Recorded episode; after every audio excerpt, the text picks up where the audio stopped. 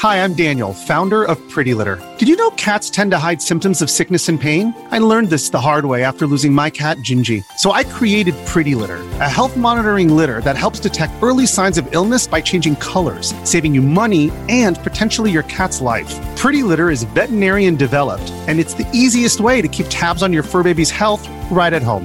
Go to prettylitter.com and use code SPOTIFY for 20% off your first order and a free cat toy. Terms and conditions apply. See site for details. This week in PlayStation, we're talking about the fact that I've played Moss Book 2, E3 is super dead, and Project Spartacus is PlayStation Plus. We'll have all this and more because this is PS I Love You XOXO.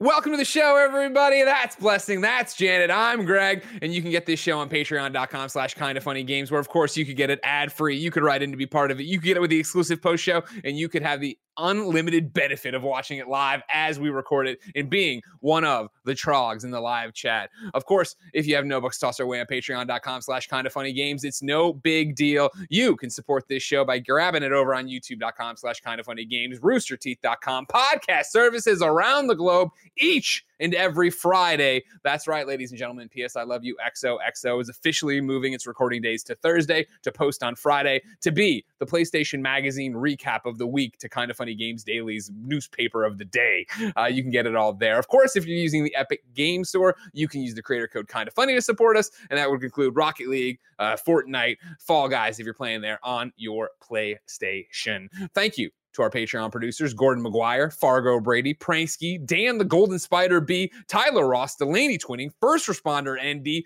Julian the Gluten Free Gamer, James Hastings, Casey Andrew. Today we're brought to you by Uplift Desk. But for now, let's start with a PSN message from you. That's right, Jan and Blessing. I asked the audience to write in for the newly revamped PS I Love You XOXO with the new segment PSN message, a PlayStation icebreaker.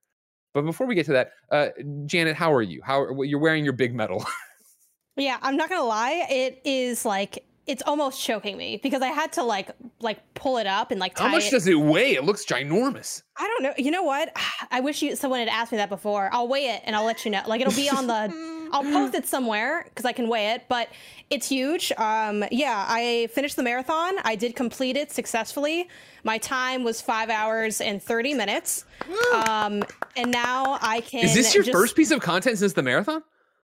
No, I did min max like yesterday. No, but... okay, it's only for us. Fuck them. Nobody cares about the double A league. You're here in the major league. But it's my first time here since since okay. the marathon. So yeah, um, obviously that's the only thing we're going to talk about today because that's all that's in my mind. Um, but in all seriousness, yeah, it went good. I finished it. I chilled for a week, and now I'm back. Um, it was weird not to play contenty games during that week too. Like I kind of just went in. Um, I played Wheel of Fortune on the Nintendo Switch. I finished Outer Wilds um, right okay. before I went to my break. Um, Did that change your mind on it? Yeah, I want. To, I'll save that for like you know what we've been playing and that kind of stuff. But like, I it was wild to finish it, like having talked to y'all like slowly as I was playing it, and to kind of end it like, wow, this like really started to come together in those last like I marathon the last section. And once like I finally understood the gameplay loop I still am not in love with it the way other people are but I respect it and I even like it a lot more than I thought. Uh, and then other stuff I played like random s- stuff on the Switch. Like I kind of just chilled around. I finally started Sackboy again. I got my family back on Sackboy. We're sacking yeah, it up so I saw your tweet. So like you've convinced them to beat it all the way. They're like back on. We're gonna finish this. We're going all the way yeah, well, I finally got them to, to play it at least. I'm like, can we please get this done? We like scheduled it down. I put it in my calendar. I'm like, I didn't want to play when the day came by. I'm like tired and stuff. And I'm like, we said we're doing this. So I'm like, and it was funny because they sat down. They all like, they all play games. They all like games, but it's one of those things, you know. So like Maggie literally we sit down. She's like, "How long do we have to play this for?" And I'm like, "At least until the food gets here. Like you have to at least go until the DoorDash person gets here." So we went through like um part of one world at least, and I'm like, "Okay, when are we playing again?" And my brother's like, "Let's just get up Sunday morning and knock this thing out because like it's hanging over our heads. Like let's just finish it." So I'm supposed to finish it this Sunday uh, at long it. last. I'll so believe when I see it. Bless, how you been? What's You'll been happening with you? I've been pretty good. Uh, did GDC last week. Got sick after GDC last week, and we've been dealing with that for the last few days. Is it the vid? Do you think you have the vid? I've been testing every single day for the vid, and so far all the tests have been negative. I don't negative. we're calling Okay. it the vid now. You know, I call it the calling it the vid. What do you prefer, the Rona? I think just COVID is fine. Jen calls the pandemic the panini. You know, we could. I mean, how about that? Is that fun? Mm, the pandemonium, Ooh, no, It's- even it's as you it's a said it, even as you said it, you knew that one didn't work. the Panda Express. Uh, but yeah, no, I've been testing. I've been I've been uh negative, but like even with that, right, with the symptoms I have, it's been very minor stuff. Like it's nothing has been like you know fucking up my life or anything like that. I was very tired yesterday, and so I skipped out on Gamescast because like by by, by the time I Sure, got to the end sure, of just KFGD, I was like. episode. Yeah, I mean, I, I listened to it and I was I was kind of bummed out because like I thought it was gonna be a Tiny Tina's review, so I was like, oh, I'm I didn't play Tiny Tina anyway, so I don't have anything to talk about. And then I saw it upload and I saw that you guys were talking about the review skill, and I was like, oh, well, I would have liked to talk about that, but it's, it's fine, you know, it's okay. Do you have something to say right now? You have the you have the floor. No, you guys nailed it. you guys, you guys said all this want to start some fucking shit now? You want to come in and throw in left hand hooks? uh, yeah, no, no, you, you, you guys know. it. I think the one thing I would have added, and I'm not even, I'm not finished listening to it. I'm still like toward the end of that discussion, so maybe you guys do bring this up. I think the one of the things I would have brought up was was the fact that reviews mean a lot of different things to different people, right? Sure. Like when when I read an IGN review, I'm often like, okay, I'm reading this as like kind of a product review. Where uh, if you asked me like a decade ago when I'd be at a GameStop and I'm going to college and I have limited funds and I see a game and I'm like, do I want to buy this game or do I not want to buy this game? I would look up the IGN review and if it has an eight, I'm like, okay, cool. That's a green flag that oh yeah, I can buy this product, right? Whereas like before, kind of funny when I when I did OK Beast, the website I did before this, uh, we didn't do score reviews because like I'm typically actually not a fan of scoring things.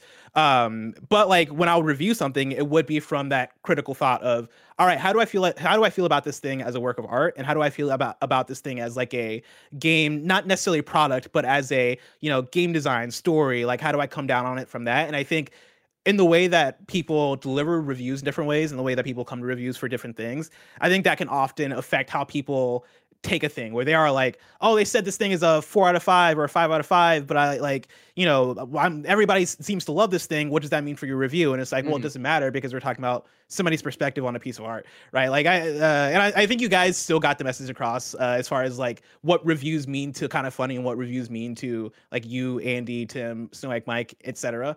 Um, but that's something I would have thrown in there too is the fact that like, hey, reviews don't necessarily need to be product reviews, and they don't also necessarily need to, need to be art reviews. They are what they mean to whoever's reviewing, right? And how and however you receive it. Um, but I still think it was a, it was a, gr- a great discussion that you know I'm kind of bummed out that I I missed it because you know I would have liked to participate. Don't get sick. You know, that's the thing. Yeah. That's fair. Yeah. I got sick. I got sick and then I missed the whole kind of funny reunion, you know. Bless. So It's true. Just Exactly. I mean, could, could they reschedule to acclimate to us, the employees, Barrett? Yeah. Should we band together, start a union, Barrett? I'm Are you with me, Barrett? I'm I'm I'm here to overthrow the overlords like Greg Four day Miller, you work know? week, You Barrett. guys need a scab. Let me know. No, I'm just Three kidding. and a half day work week. Let's go. Three and a half day work week. Uh, Greg, did you ever pick uh, GTA Online back up?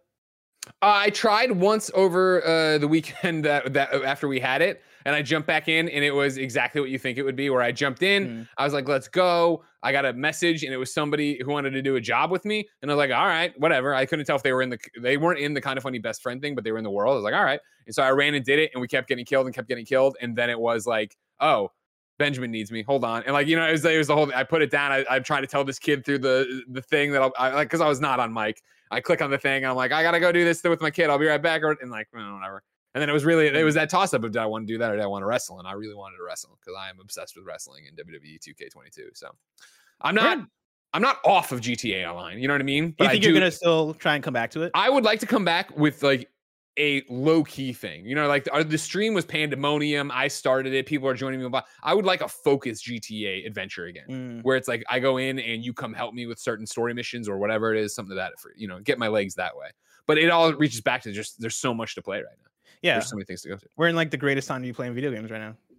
Uh, speaking of the greatest time to be playing video games, now we're going to read this PSN message. It comes from that guy from the kind of funny Destiny 2 PC clan, who just so happens to be having one of the best time in video games because after many months of very casually looking for a PlayStation 5 at MSRP, I have finally procured a PS5 this week. My question for you is with roughly 18 months with your PlayStation 5, what are some of your opinions on the PS5's quality of life shortfalls and some of the quality of life aspects that the PS5 knocks out of the park? Janet That's a Garcia, Good question. the PlayStation Nation turns its lonely eye to you. We'll start with shortcomings. What does the PS5 get wrong? The first thing that I thought about for this was when you share stuff on Twitter, you cannot swear in the message at all. You can't even woman say knows. damn. This woman knows. Today on Kind of Funny Games Daily, I read this whole thing about Xbox. If you've never heard of them, they're this small thing out of Seattle making games too, but nobody talks about them. Uh, they have uh, shared a Twitter function in their Xbox thing, but they were going to take it out, it looked like, and now they've recanted and like, all right, we heard you, we'll keep it there. But my argument was that as somebody who shares via Twitter uh, all sorts of video game stuff, the PlayStation share function is like the last way I want to do it. Because it's always, eh, are you going to do one of those things where you put the store link in there too, trying to sell people the game? I can't curse in it. I use, is I think, eh, correct me if I'm wrong. I think on the PS5 it still isn't up to 280 characters, so I'm like screwing around. It's Yeah. like I, I got nothing. I don't want to do this. Now that leads to one of my wins for PlayStation 5, and it's recent though. But in terms of what they've gotten right for quality of life, the app for putting game game captures onto your PlayStation app and getting your things off of there. Because this again, like you know, me and Blessing uh, for a long time would just trade screenshots via PSN message. That way we could get them onto the app. That way, download them, share them via Twitter. That wherever you wanted to. Uh, the app when they announced that hey, you're gonna be able to put the captures in the app, and obviously they took it away when they put it out accidentally and then brought it back. I still was like, this is going to be a piece of garbage. I'm going to have, I have two PS5s that I've been running. So, like, clearly I'm going to have to like switch which one I'm connected to to make sure I connect the screens right, blah, blah. None of that has actually been a problem. It is seamless. It is happening instantaneously for most of the part. I go in there, I'm editing the wrestling videos in like Share Play or whatever, or the Share Factory, and then they still go in there. I trim them down and they're still right there and uploaded right away. I'm so impressed with that. And it's fed into me not having to use the share function that's natively on the PlayStation 5, which I appreciate quite a bit. And then you can swear because you'll just save it on your phone. Then I and can then say all the whatever, oh, cock make and balls dumb I joke want. you want to make. Because post it's it. annoying. Why, why it, do you guys like- need to use the bad words? You know, sometimes, like, that's the only way that the joke is funny. like, you know what I mean? Like, like it just doesn't punch the same way, and it's so hard to like. If you edit it, it just seems so clearly edited. So I'm just like, at this point, I'm just gonna send this. I'm just not gonna send this out because it just doesn't. I can't capture the emotion that I want to capture. Yeah, I'm sorry, mm-hmm. blessing that you don't have to swear in your captures, but I do. So fuck him and fuck you too. You know what I mean? Like, that's, come on. okay, I'm that's really s- good. That's really good. Yeah. Thank That's you, really thank you, good. thank you. I, I, shouldn't have done the him thing there. I screwed it up, but I was still, you know, it's, you're so caught up in it. Which also, by the way, it was totally what I was thinking when he slapped Chris Rock. I was like, Yeah, I damn. was thinking the same thing. Yeah, once he started, was so nice. Eminem made you seem like such a nice guy. You're hitting this guy in the middle of the Oscars. once he started like cussing uh, him out from the audience, I couldn't Yeah. help but to think like, what does Eminem think right now? exactly, like, exactly. Smith took it there, and I don't think Eminem would do what Will Smith did in this moment. And so like maybe Will Smith's more hardcore. sign Eminem. If Eminem won't do what you're doing, that's trouble. That's a big deal right there.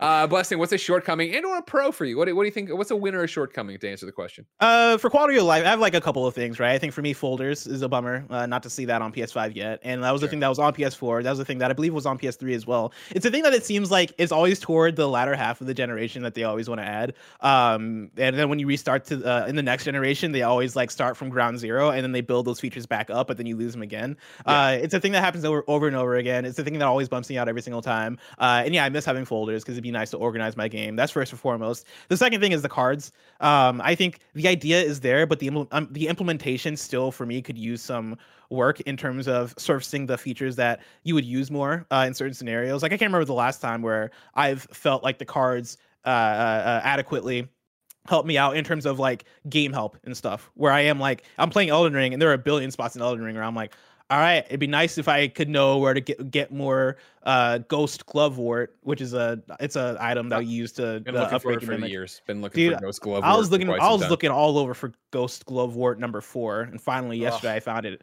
Barrett knows Yeah, what I'm could- talking Dude, about. you It's- could be saying anything, and I wouldn't know what you're talking It's ri- about. I'm just saying, if I can find Ghost Glove Glovewort number seven and eight, and I can use a bunch of those, but I can't use them until I use at least a few of like four and five. Like, come That's on, That's the thing man. is- what are you doing? the thing is that I- game? I had five through eight. I just needed four, right? Like I had the vision. All I needed was the platform, and I, I found it last night. Finally, I found four, and now my my mimic tear is just tearing shit up. Oh hell yeah! Uh, yeah, and so now I'm ready to fight Malenia. But Barrett knows exactly what I'm talking about. The people who know know. Uh, but also it's like those are the kinds of things that I I wouldn't be able to even think about the cards and game help helping me out on the PlayStation. And so I still find myself going online to search search up uh, tutorial hints or not tutorial hints, but like um, um, guide hints and all that stuff still um, as much as I would have before. And so like I think having more unique tips and hints and and real insight in there could uh, help out more. Um, and then oh, there was a third thing. I forget what the third thing is. So I'll just stick to those two. Those two are my are, are the things that I, I wish were a bit better. I think Okay. the a quick shot to the cards, like because the cards, you know, it's more than just game help. It's like any of the kind of like last things you've done, sort of, and then sometimes it's just like random like ad space. Like the cards are sort of like random depending on what you're doing and what you've most recently like done on your PlayStation. But what I always use cards for is to pin the trophies. Like I'll when I decide I'm going trophy hunting, I'll go into the trophies, I'll select a good. couple, I'll pin them in there, and then I'll kind of keep opening them and adding more in. And I really like that functionality. It just kind of it I like when things are built in that I was already going to do. Because before that feature dropped, which wasn't initially there at launch, but got kind of rolled out a little bit later, like the pinning feature, I would do that myself. Like I would write down literally on a piece of paper, like when I was going for the overcooked platinum, like, okay, what are the things I need to do? And then we like would go, okay, we're going to this level to get this thing done. And just being able to have it pinned to the side is just super convenient. So I really liked that feature. The third thing that I thought of and then forgot was the the game the the PS5 doesn't ask you when you're switching apps if you want to close the previous app if you had a previous app open. That was the thing that was there on PS4 and our theory has always been like, oh, are they going to add the the quick resume like they have over on Xbox? Um it seems like that's not the case. And so I find it weird that like when I'm having when I have Final Fantasy Origin open for example and I want to like play Returnal for the DLC, when I click into Returnal, it doesn't add, it doesn't remind me that I was I was playing Final Fantasy, so you can still go back and save. It just jumps right right into Returnal and then closes the previous app. Uh, I wish there was some kind of like warning there, just so I can I can know like okay, cool, I got to make sure that I'm at a checkpoint uh, beforehand, because sometimes you know I'm a dum dum and I don't Not I you. don't end my game end my game somewhere that like I could save it and not lose my super progress. fast. On the opposite end, I'm tired of my PS5 being like, "You did not shut me off correctly." Every ten seconds when off something right. goes wrong. Yeah, it- sometimes it doesn't. It doesn't always happen though. Like maybe the power goes out, something crazy happens, or at a certain point, I'm not gonna lie, I do choose chaos. I see that orange light on, and I'm like, you know what? And that's why I'm always shutting down. Like I never go to have it go to sleep because if I have to move it, I don't want to have to turn it on to turn it See, off. let me just jump in to here. unplug it and plug it back in. because mine is uh, you are hitting on something that is at the root of mine too where i don't like my a shortcoming that still when i redeem a code online i still have to go to game library to download it and i feel like both my problem and your problem janet are such a a, a, a- a problem generated by our jobs where a normal person isn't moving their playstation 5 as much as you and i are Some nor are they redeeming people, codes though, have like I I like tweeted about this like I think I, it was like some dumb joke that was like w- like warning your PS5 or PS4 is like not turned off properly and everyone got so mad because everyone's so sick of seeing that message. I don't know. Let me know. It Maybe is I'm a alone. temperamental thing, and I do feel bad, but I've been there the same as you, where it's like, all right, I want to move it downstairs, or I just need to get out of this room fast, and I see the orange light, and it's like, I'm sorry, God, you know, I'll deal. You're allowed to yell. That's when I'll sit there and I get that beep beep beep, and it yells at you. You're like, I got you. I fucked up. I understand, but I'm with you. Of like power outage, you flip a break or something goes wrong, and it's totally out of your. You're like, come on, throw me some slack here. the the one thing I'll throw in there for quality of life thing that I do like, and this is not something I've talked about as much because this is something I've, I've only been doing recently. I've been listening listening to a lot of music while playing certain games, right? I think the last few have probably been uh, Horizon, Elden Ring, and was some other like open. No, it might have been Sifu. Where Are like you pushing I'll- P while you listen to this? Is that what's happening? I'm not pushing P. No, I'm I'm I'm listening to. Well, sometimes push me. I'm listening to a lot of hip hop, but I also listen to podcasts as well. I listen to everything sure. while I'm playing video games. But for video games that I don't feel like I have to be as engaged in, or I'm doing activities that don't require my attention, like in Horizon, if I'm doing like uh the melee pits or if i'm doing the the like hunting ground stuff if i'm doing like any whatever side activity that's not dialogue and that's not story i will go on spotify and i'll just play some music in the background right? Uh and i've been doing that recently. It's been a wonderful way to play games uh that like i'm not for some i'm sure plenty of people already do this but like it only registered for me recently that like hey i have so much downtime and i can like listen to a podcast while i'm playing all this stuff and so i'll go in open spotify in the background and then play my game in the foreground and like the, the ps5 has good systems in there where you can adjust volume do all this stuff the way you need to perfectly um which i love like it's changed the way i've been playing games recently and so that's one thing i want to shout out All right. Any other shortcomings? Any other pros? Any other cons? What we're doing? Let me hide games more efficiently because it's always weird and inconsistent, Fair. and I know that's a very specific weird thing for reviewers. press, yeah. yeah. and but just they they fix it up a little bit. Whereas like on the PS4, it was a complete train wreck. Where at least on the PS5, it's like at the top of the list will be whatever you most recently opened. But like sometimes games will pop up on that list before you've uh, opened them for the first time. Sometimes they won't. It's a very confusing thing, and I just uh, please. Please, please. Ladies and gentlemen, it's time for topic of the show.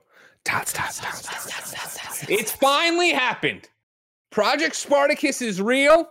And now it's just called PlayStation Plus. Uh, if you missed it over the week, ladies and gentlemen, on Tuesday it was announced we now have a three-tier system for PlayStation Plus. I will read through it and let you know what's up. We start with PlayStation Plus Essential. It provides the same benefits that PlayStation Plus members are getting today, such as two monthly downloadable games, exclusive discounts, cloud storage for saved games, online multiplayer access. There are no changes for existing PlayStation Plus members in this tier. The price for PlayStation Plus Essential remains the same as the current price of PlayStation Plus, $9.99 per month, $24.99 quarterly, $59.99 yearly.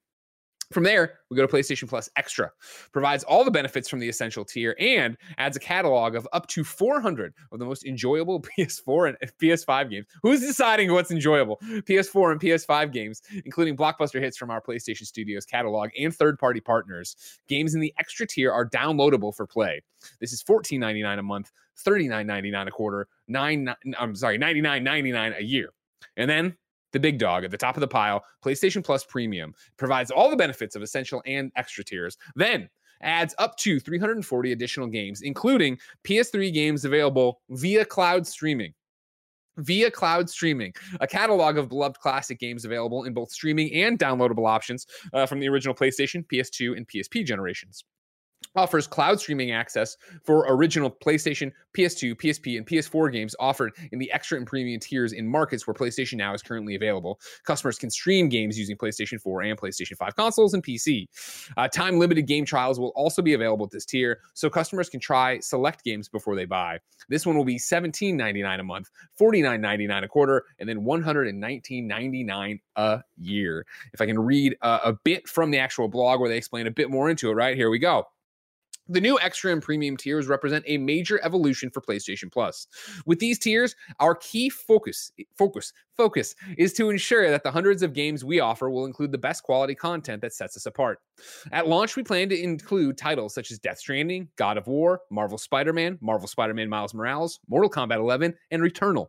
We're working closely with our imaginative developers from PlayStation Studios and third party partners to include some of the best gaming experiences available with a library that will be regularly refreshed.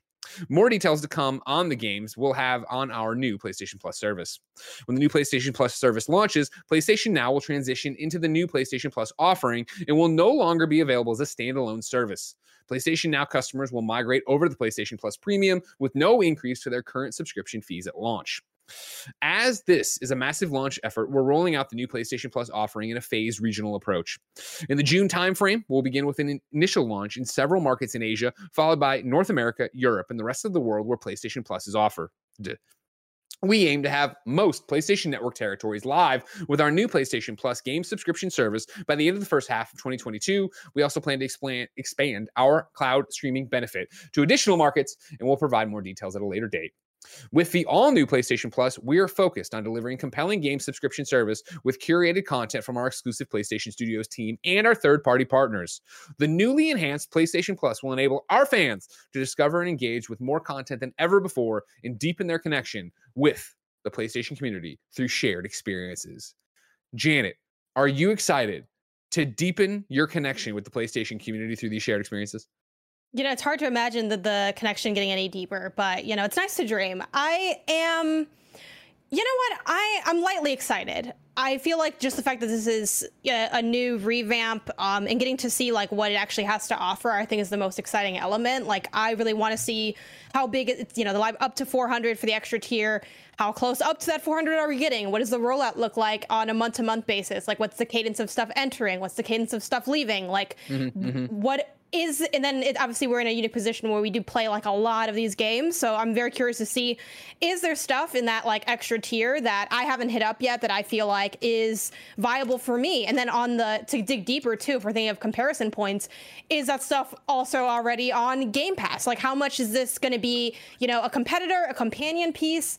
Is it going to be either the two? And then do i want to just of course pay tw- if I want to go the extra tier? Do I want to just put the other twenty dollars for the year and then avoid having to think and explore what's going on that higher end? I'm also curious to see how different is this from what we saw in PS Now when um, we did our review earlier in the year. Like, how many of those games are the same? How many are extra? Like, is it you know, when we saw the leaks of this, it, it kind of sounded like they're taking PS Now and splitting it in half and then kind of dumping it into two piles, which is kind of what they're doing. But it does sound like they are like beefing up both those sections sections quite a bit. Um, obviously, the fact that they're not everything is downloadable is a bummer, but that's also not a big surprise either. So, but it does make the third tier less appealing. Even though, Is let's it- be real, am I even going to be playing those games anyway? I don't know. But the option to download them and not play them is like what I come to gaming to do. to You say it's not that it's you know not that unexpected. You can't download these things, right? Blah blah. blah. Blessing Adeoye Jr. Mhm. Do you believe that? I saw you on Tuesday on Twitter, heartbroken that you couldn't download your uh, PlayStation Three games.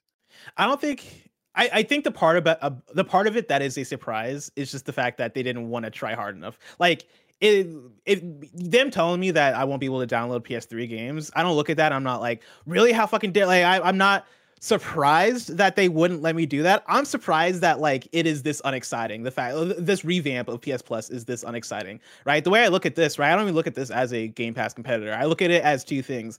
I think I think this is them cleaning shit up and it's them doing housekeeping for all right playstation now isn't doesn't have the branding and the excitement for the branding that we wanted to have. Let's fold playstation now into ps plus and then bolster up ps plus because ps plus is our main thing and we think we can sell ps plus easier as one thing that is multi-tiered as opposed to selling people on ps plus main and then also PlayStation Now. PlayStation Now has always felt like the extra thing that nobody really needs. It is there as an extra thing, right? I think that's first and foremost. Uh, and so this is housekeeping. I think the other thing that this is is also a value add because when you look at this objectively with all the features that they're talking about here between uh, PS Plus Essential, which is what we already have as PS Plus, right? PlayStation Plus Extra and then PlayStation Plus Premium.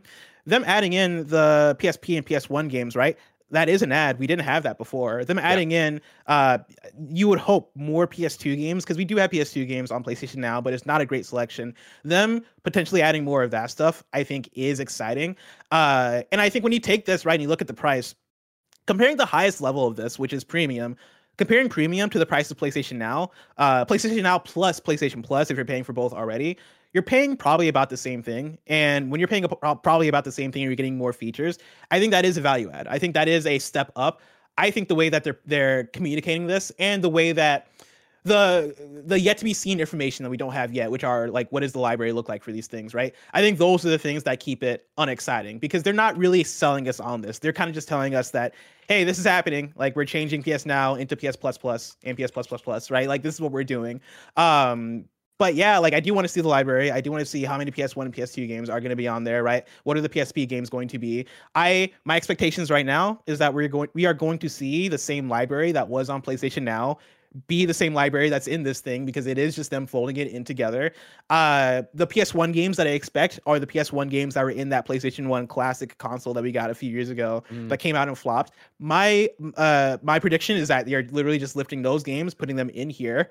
Uh, and maybe we get a few more, maybe maybe we get a few less depending on deals and how talks go with that. But that's my base expectation for games that they probably already have access to and they've already made deals for. And then for PS2, I kind of expect the bare minimum, but I do hope we get exciting stuff. I do hope that, like, because I think those are the opportunities that they have for slam dunks. Them saying PS3 games would have been natively downloadable, that would have been a slam dunk that I think would have gotten people excited, at least a certain amount of the, of the audience excited, right? Not for everybody, of course. Like PS3 games aren't the biggest seller for the entire audience, but I do think there's a sector of the audience that would have popped off for that. That would have been like, oh shit, this is. It would have been nice. I mean, just to have them, yeah, from the native perspective, right? In- instead of having to stream, because that has been the holdup to them.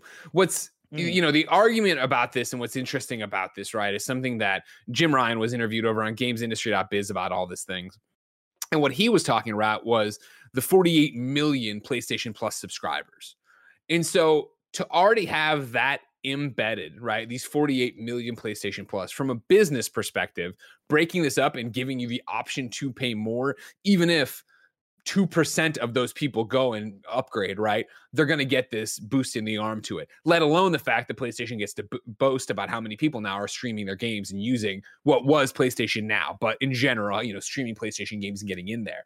And so I think that's where the benefit of it comes in. And again, I doubt the idea here is to get you to get go up and stay up forever, right? That's what they'd love you to do if you're a PlayStation Plus. You're one of these 48 million. They'd love you to come in, go to the new tier, stick around forever. Really, what they want you to do is go in there, try it out because you see this PSP game you've heard so much about, this PS1 game you've heard so much about, and then forget about it and let it roll over. And then, you know, there's something that gets added that you go, oh, well, I'm glad I still have it for that reason, but you don't think too much about it. Uh, who I want to introduce here is Paul M. Paul M wrote into patreon.com slash kind of funny games and says, Hey, Greg, Blessing, and Janet. As I look over the news about the three tiers of PlayStation Plus, I find it very underwhelming. The point that keeps sticking out to me is the number of games, parentheses 740, is very similar to the current number of games on PlayStation now, which leads me to believe that the catalogs will be very similar, with the addition of some PS1, PSP, and PS5 games. I've had PlayStation Now for a year now and have gotten some value from it, but probably not enough to justify the cost. I found the catalog to be mostly uh, mostly a few solid titles, parentheses, many of which I've already played, and a lot of shovelware. Do you really have faith in Sony that it's going to be it's going to be 740 good games or will it look dramatically similar to the current lineup? If it is a similar lineup to PlayStation Now, isn't removing the ability to pay only for PlayStation Now and not PlayStation Plus actually a step backward instead of a step forward? Uh, the only thing that could really get me excited for this new service is if they add trophy support to all the PS1 and PS2 games on the service. Thanks for your thoughts. Paul M, aka Tacky the Penguin.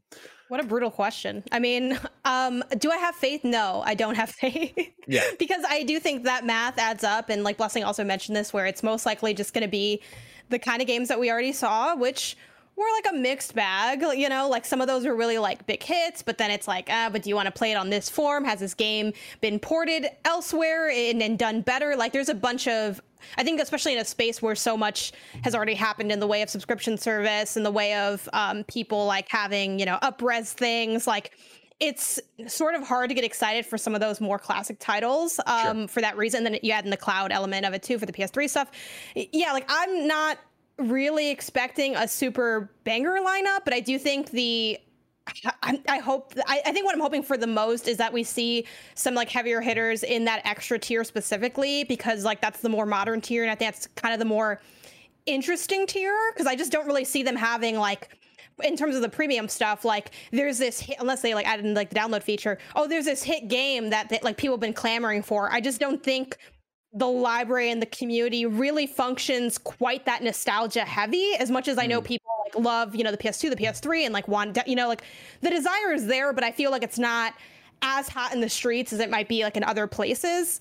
Um, and then is this a step back? I don't think it's a step back because I, I do get that technically if you only had PS Now, this is like making you get PS Plus, but I feel like that's such a weirdly specific person to only have PS Now and not have PS Plus. I think more likely than not, if you had PS Now, you were paying for both, and then it's the same difference, if not like a little bit better. Um, and hopefully, having more eyes, having potentially more users, it creates more of a community around it so that there can be a support and a demand that we maybe haven't seen before. So I guess I'm more so hoping that a year out from now, we get into a really nice like cadence and flow and we start to kind of see this take shape and hopefully it's it has a compelling enough update throughout the year to make it feel like this is a service that is really part of the PlayStation community and not just something that like a few people have. Blessing, yeah, what's think- your faith level? I don't. Yeah, I, I I'm right there with Janet in terms of I think it is going to be what it is, which which is like what the PlayStation Now library is. I I the thing that I think gets me excited about this is that we are seeing PS5 games uh, get added in into the PlayStation mm-hmm, Extra, uh, mm-hmm, mm-hmm. Uh, PS Plus Extra category, which is a thing that we didn't have before. PlayStation now does not have PS5 games, and with them talking about Returnal and talking about Miles Morales and talking about uh, even like Death Stranding, right? And I'm, I'm, sure that might just be the OG version. That might not be the definitive de- definitive edition. But regardless, it definitely isn't right. You would call yeah. out if it was the definitive edition. You would definitely yeah. make the point to say that. exactly. But like we're talking about a thing that's coming out again. This is June-ish that they're going to start rolling this out, and that is a bit over a year for Returnal, right? That's uh, like uh, about a year and a half, I think, for Miles Morales. That's like not that bad for games that uh, uh are fresh for li- fresh-ish for the library. By that time, they'll still be like they'll feel like older games, but those are PS5 games. I think that becomes an exciting thing. And I, I, I think a lot of this is going to be us waiting for the library and us waiting for the list of games that are going to be For there. Um, I think like in terms of the, the, the trophy thing, you're not going to get trophies. That is going to be that's a lot of work, and that's work. That's work that PlayStation would have to put in into those PS2, PS1 games. That to Janet's point, like I, I agree and disagree. I think PlayStation thinks the way that Janet is laying it out in terms of the numbers aren't there for legacy stuff, right? People don't care about that stuff. People don't people that's not where the money is. And so why would we do the work into implementing trophies into these old games? I mean- the place where I disagree is that I think they could get it there if they put in the work and they just don't want to put in the work because it's going to take millions of dollars For sure. and it is going to take them doing what Xbox has been doing, which is finding ways to uh, add in FPS boost, finding in ways to add in like all these cool little uh, little perks, uh, bells and whistles that make people go, "Oh man, there's uh, to throw out like a PS2 game's beloved, right? Oh man, Burnout Three is on here, which Burnout Three is like not available in many places right now." Burnout 3 is on here, like my, one of my favorite PS2 racers. Oh, and it has trophies. Oh, and it runs at 120 FPS. Oh, and it runs at 4K. I would be playing that nonstop. Like I would be hooked on that game. And I'm sure there are plenty of games in the library where if you said the same thing about those games, right? Like think of Metal Gear Solid. If you're going for PSP, think of Peace Walker. Think of like some Oh, of our favorite. started. Which I think know, like, oh, you can play Peace Walker on your PS3 right now. Like, there's the, you know, I'm like, I, you know, how hard, uh, again, we're back to how hard it is to play that game right now on a PlayStation 5. Exactly. Like if PlayStation came out and we're like Greg Miller, you can play Peace Walker on your PS5 at 120 FPS at 4K with trophies. Like think about how dope that would be, and think about how much you would go back to your favorite games to play Yeah, that. yeah. Like that is a thing that is an option, and Xbox has been doing that type of stuff. And I think if they did that, that would create that would generate an excitement and generate like a vibrancy for the catalog that like would get people hyped about some of the some of their classic franchises returning if they wanted to go that direction. The thing is, that is a big commitment that would take a lot of work that for PlayStation, they're probably just like, well, we can just focus on the new stuff because th- what we're doing right now is working. Um, and so I think that's honestly re- really the thing and the reason why you don't see them put in the extra work to get PS3 games playable and downloadable on the service. Uh, really for quick, sure, just right? to Sorry, uh, yeah. put, uh, with the older games possibly not having trophies, I would push back on it uh, just a little bit because we have seen Hmm. with the PS2 to PS4 games, like those did come with trophy support. Like Bully has a platinum and stuff like that. So I could see them if it's a small curated list of PS1, PS2, and uh, PSP games. I could see them trying For to carry sure. those carry those Yeah. things over. And I guess like I'm I'm thinking of it as like an expansive list because yeah, like Right. that's the thing I was, the I was problem. thinking That's about the as well. problem is I'm in it with you where I see this being, oh, we're gonna have a ton of PS2 games, a ton of PSP games. If it Yeah. is, yeah, we're launching with five PS2 games and three PSP games, then you bu- fucking better put trophies in them. You better treat it like Hot Shots Tennis PS2 when you gave that trophies. So that's what uh, I was bringing up uh, a tweet that I had the day that this broke, I believe, or uh, yeah, on the 29th. So with PlayStation now currently, or this was uh, from early last year, uh, has 375 PS3 games. Um, and what did I tweet here? Uh, if it's uh, if the highest tier of PS Plus gets you 340 backwards compatible titles between PSX, PS2, PSP, and PS3, they're dwindling down uh, the total PS Now library size most likely. It could be that they want to be more selective this time around since PS Now uh, was really uh, a really weird hodgepodge of games outside of the first party selection. I wouldn't be surprised though if uh, most of these 340 games were PS3 titles and then a select few were PSX, PS2, and PSP games. I'm talking like 300 uh, of the games being like uh, stream only PS3 games and like 40 uh, split between PS1, PS2, and PSP. And that also makes me wonder how they're going to go about it in terms of ex- like, is this going to be like Nintendo Switch Online, where you know they start off with NES Online, and you have here's 50, or I guess I, I don't, I forget the number. Let's say 30. There's 30 games, and then a month later they add in two games, and then a month later they add in two games. Right? Is it going to be like that for the extra tier for the classic games, and is is it also going to be the same thing for PS4 and PS5 for the extra tier? From the PlayStation blog post, it sounds like for sure for PS4, PS5 that is what they're going to do, right? As, the month and years go on, they're going to add in more games and pro- possibly have games leave it as well. That's I think Um, more likely, yeah. I mean, yeah. PlayStation now already cycled its library and what it put in there, right? There was obviously a whole bunch of stuff that just was there, but they did go through and cycle. And so, yeah, Barrett, I liked, I really liked your tweet. I was going to get to it on the show, uh, and I think you're looking at a similar thing here, yeah. Of like, I are they going to be more choosy about the library? I highly doubt it. Like, I think one of the reasons too with these numbers, like, they're giving you their bare minimum. Hopefully, I'm sure they want to have more than that when they launch and where they want it to be with you know all this different shovelware and other things in there. But again, to what we're talking about, right? This is trying to make it a value add. It's trying to be this idea that you already pay for PlayStation Plus, so why not go up a little bit more, or why not enjoy what you already have? But you're, you know, it's just five dollars more. It's just ten dollars more. It's just whatever it's going to be for you to go up a little bit, because that's, of course, the classic classic breakdown of any of this shit, right? Where you look at it and it's like, oh, it's 10 bucks a month, or I can go to 15 a month, or if I'm going 15, why not go the 18 a month? It's just three more dollars. Suddenly you start talking that way. And what do you want? What do you want to get out of it? And, and it will be, I assume, that they make a big deal uh, about what they have on that first day uh, and date in terms of what you can only get from the premium tier, and then also continuing to add and you know cycle things out to keep you at that tier. That's what they have to do if they want this thing to matter. But it all goes back to, of course, what PlayStation is, and PlayStation is still on top, and they still aren't feeling the need to make those moves, right? To actually get as competitive Xbox Game Pass has been, where Xbox, of course, has gone out of their way to put all their first party stuff on, which brings us back to the GamesIndustry.biz interview I was talking about where Jim Ryan was getting interviewed. I'm going to read a bunch of quotes here from that GamesIndustry.biz piece. This is Jim Ryan, of course, the big cheese of PlayStation. Quote, we feel like we're in a good virtuous cycle with the studios, explains PlayStation CEO Jim Ryan, where the investment delivers success, which enables yet more investment, which delivers yet more success. We like that cycle, and we think our gamers like that cycle. He continues. In terms of putting our own games into this service or any of our services upon their release, dot, dot, dot, as you well know, this is not a road that we've gone down in the past. And it's not a road we're going to go down with this new service. We feel if we were to do that with the games that we make at PlayStation Studios, that virtuous cycle will be broken. The level of investment that we need to make in our studios would not be possible. And we think the knock off, knock on effect of on the quality of the games that we would make would not be something the gamers would want. Interview goes on for a bit and then comes back to it kind of like this. The way the world is changing so very quickly at the moment, nothing is forever. Who would have said even four years ago that you would see AAA PlayStation IP being published on PC? We started that last year with Horizon Zero Dawn, then Days Gone, and now God of War, a hugely polished and accomplished PC version of that game. We've had great critical success and great commercial success, and everybody has made their peace with that happening and is completely at ease with it. I look back four years and I think nobody would have seen that coming. So I don't want to cast anything in stone at this stage. All I'm talking to today is the approach we're taking in the short term. The way our publishing model works right now, it doesn't make any sense. But things can change very quickly in this industry, as we all know.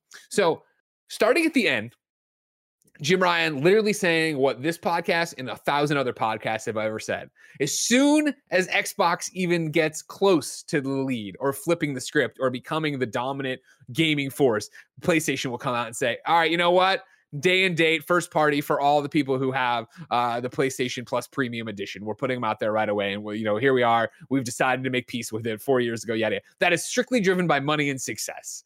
But to step back from that, Janet, I have been saying for years that the PlayStation virtuous cycle needs to be respected and protected. Do you agree? New PR term just dropped.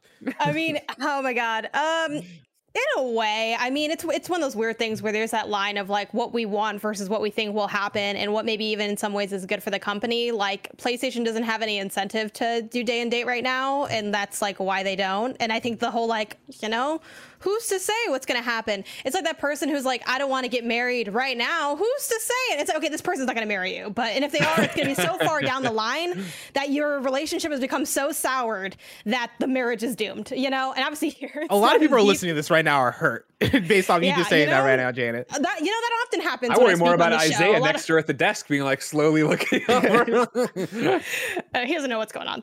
Uh, anyway, but yeah, like this does not surprise me at all. And I also think that like, I don't personally mind it necessarily. It's like it's what I'm used to, like th- the cost of PlayStation AAA, and like it, this is what we've already had, and I, I, didn't expect any difference. So like it is funny that there's like this virtuous cycle, like virtuous it's working cycle. so well, and I think it's also it's a weird word to use because I it has like morality implications, which I think kind of inadvertently fits into like the thing that I'm always talking about here, which is like PlayStation is, and not just because they named their last like their most of the tier pr- premium. That's like the vibe of their brand. They're like, oh, this is like the bougie console. This is the like intensive orchestrated experience, and we only Luxury. craft the most. Yeah, like that is the energy they like give off. So it makes sense that like there'd be this language about like this amazing cycle of genius that's like you know and it's not to you know slight any of the stuff that's come out. Like some of my favorite games have been playstation first party but yeah this uh, this is like completely on brand versus like again the op- the opposite that xbox has which their messaging is like we're for the people we're what's your favorite game you're playing this weekend? Ours is a playstation game because we just love games. Like that's you know those are the two opposite energies. And at any point anyone can change what their morals are or their business sense is in order to turn a profit. So yeah this fits. Blessing, do you appreciate the virtuous cycle? honestly like i see I, I i think the term virtuous cycle is hilarious but i also see what he's talking about right? Like him, him saying that hey like we strive for a certain quality in our uh, in our games in our game development and we're we're making the god of wars we're making the last of us's we're making the ghosts we're making these games that are what we view as premium AAA games with a lot of polish, you know, a lot of love. Like these are the games that our audiences our audience looks forward look forward to the most. Uh I do think that that development cycle is only possible because they are charging a lot of money for these games and they're not putting these games day to day on, on on the service. The thing that I do appreciate is him saying that like yeah, the, the way the world is changing, like nothing is forever. And so like if if you know years from now we decide to do it, we'll do it. But like right now, that's not what we're deciding to do. That to me is actually pretty like I think that's pretty enlightening because I think that is them showing a certain sense of, hey, we don't ha- we don't have all this figured out. Like right now, we have it figured out for us, but that doesn't necessarily mean that like what we're seeing our competition competition do isn't changing the game, and that that might not affect us, right? Like if that becomes what the normalized thing is, and we see value in doing that and making that shift, we'll make that shift. I like them leaving that door open because, yeah, I think there's something there, right? And I'm I'm I'm excited about the idea that you know, maybe there is a way to make the God of Wars in these games while putting them day and date on the services. Maybe the services do well enough. Um, but for what Jim, what Jim Ryan's talking about with the virtuous cycle, like I kind of agree and I kind of get it, and I don't I don't think that also cuts off the door in terms of any PlayStation game coming day and date. Right, this is the thing that we've talked about in months prior Mm, and mm. speculating what Project Spartacus is going to be in the wake of all these partnerships bet- between Haven, even though now they've acquired Haven, but like Haven. These smaller games. like these smaller games, like even like what uh the Concrete Genie studio, right? Like there are these studios that do make smaller games for PlayStation that could make sense to put on a service like this, especially when you talk about the multiplayer stuff, right? Like you have Last of Us Factions coming up, you have whatever Bungie is working on, you have all these multiplayer games that could maybe make sense to put out day and date so that you build a player base so that you can make money off of uh, uh, uh, microtransactions and like further monetization that do- doesn't just have to be buying the game at seventy dollars. I think this can open up the door for that, and like I could see those games being on here. I could also see those games releasing like the way they would traditionally release. But you know, in a world that's changing and in, in a in like an ecosystem that's changing, right? In terms of multiplayer stuff and ongoing games leaning more toward the free to play or like the subscription uh, to play sort of systems. I think having a PS Plus extra tier that could fit that stuff might be able to work for them in terms of getting the Haven game, getting the Bungie's game, getting whoever in there uh, uh, for access. And so, like, I think this is, I think the, the way I read it is this is going to be a thing for them to experiment with and play around with and see what works for them and what works for their business.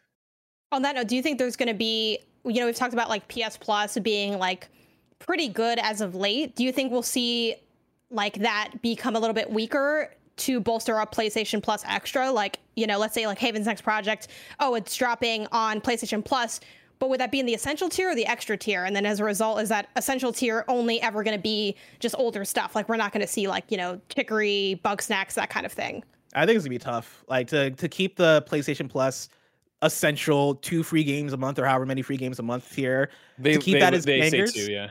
Yeah, like to keep that bangers and then to keep the PlayStation Plus extra, the monthly games come on come onto there bangers. Like, I think it's gonna be rough. I think I I think at at the very least is gonna be what we've been getting, which is like you know the PlayStation Now drops haven't been terrible by any means for the games that have coming been coming out for it. Like they've been ignorable, but they've not been bad.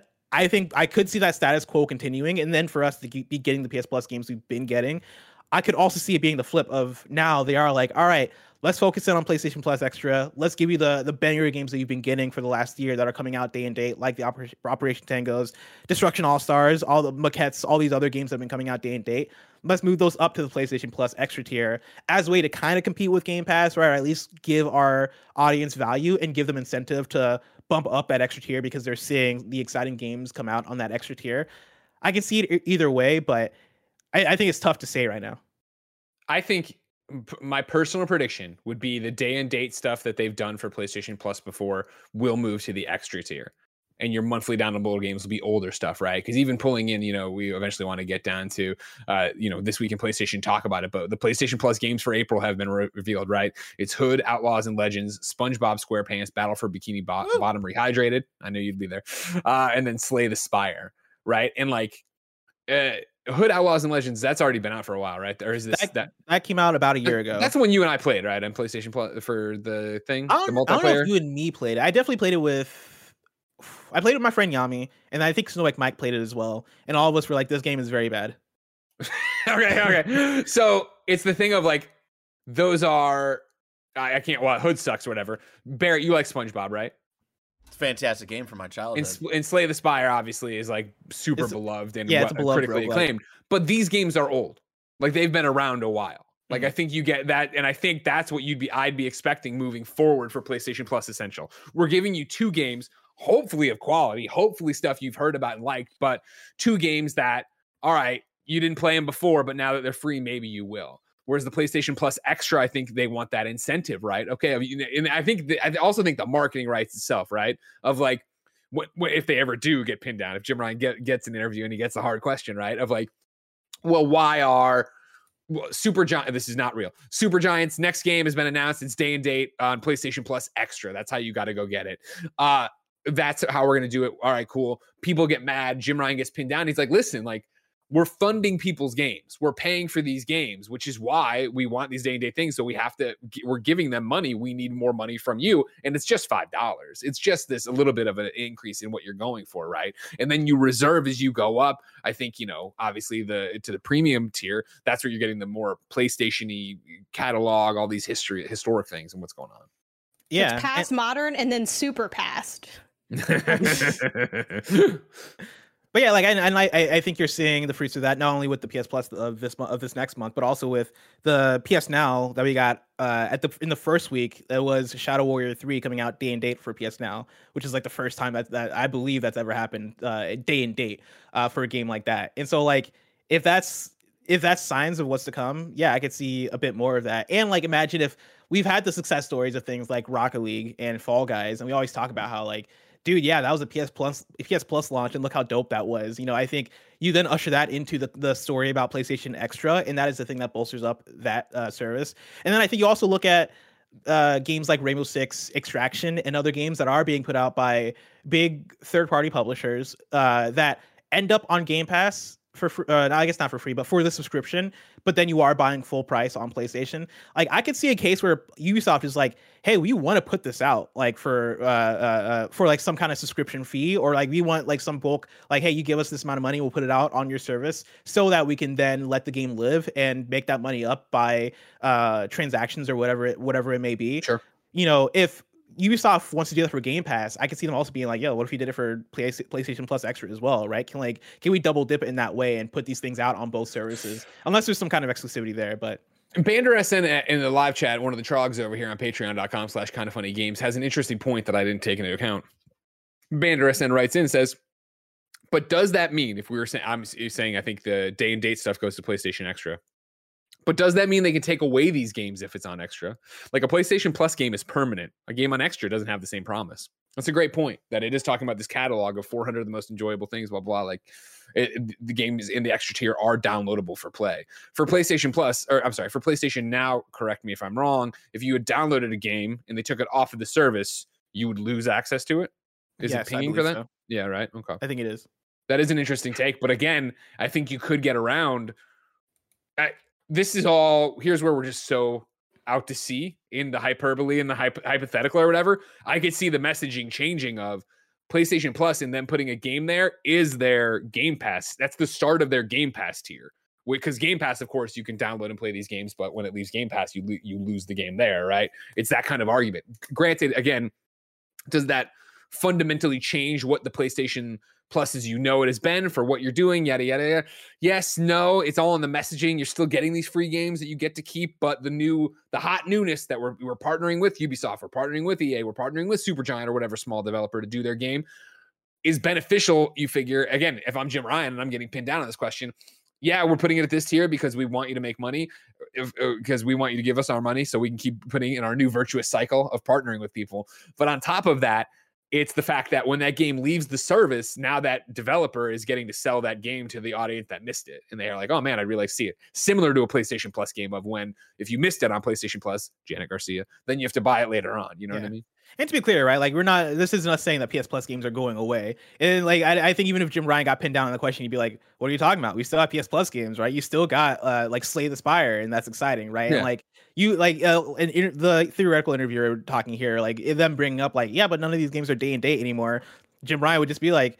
Well, like we never promised day and day game. That was never a promise. That just happened to be the case back in 2020 when we had the bangers to put out things day have and shifted. Yeah, yeah, yeah. Yeah, like you know, the uh, like if, as long as we're still putting out quality games, they can redeem forever. Like nothing is changing for you.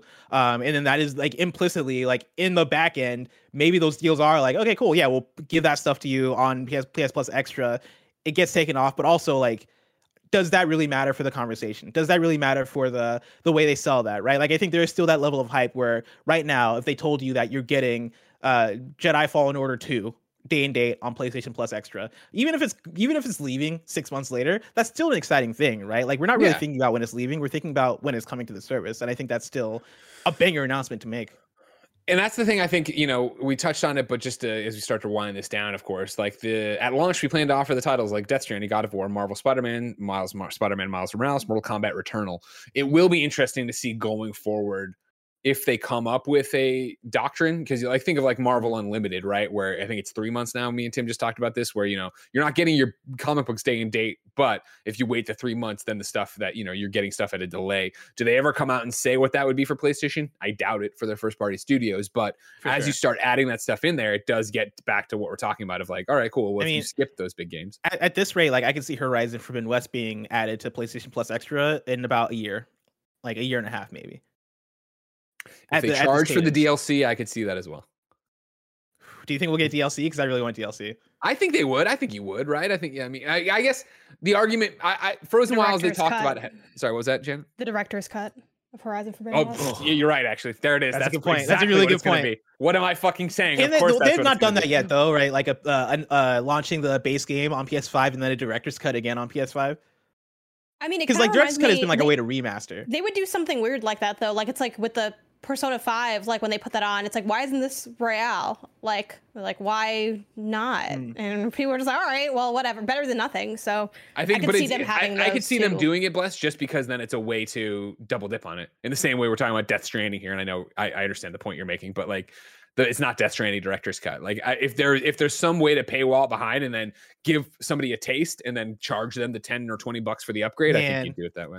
If they did that instead of just charging for the DLC, or if, like if they did it without giving you an upgrade path of like, oh yeah, if you just want the director's cut, but you already have the base game, pay ten dollars or twenty dollars or however much it is. If they make you pay the full price again, they would make you oh, pay the full because I'll be on the you don't front really. You don't really own the game. So you wouldn't be able to like if you have like a game on a service like that, you can't just buy the DLC or buy an upgrade because you don't actually own that game. You're like renting it essentially. So like yeah, you wouldn't be able to I think add on stuff to it because it's not yours. Well, no, It's I'm like talking you about. I'm can't- even talking about the service anymore. I'm just talking about generally in terms of like Right. Horizon Forbidden West and the Forbidden like- West director's cut. It's like if I trying had to to, if I had to a car pay full rented. price for the, for the director's cut, I am leading a rebellion. Before we get out of here, No, because I want to move on to other parts of the show or whatever. But right now, PlayStation Plus, Paul M descri- described it as very underwhelming. Janet, is this underwhelming? This is so tough because we saw it already before. Is it under? Mm, no, I think I feel whelmed, even though I don't think that's a word. Mm. Like this is this is about what I leaks aside. This is about what I expected. Like I never thought this was going to necessarily knock it out the park. Um, and as much as you know, a lot of people are like, so much of the media has been talking about this as a Game Pass competitor. It's not going to be. You're going to be disappointed. You're setting people up to be. I was like, oh, look, okay, calm down. Like when what I still stand by that language because inherently, when you're making a subscription service or you're you're inherently competing with the other services around, you're going to be compared to it. It's the other things that you have.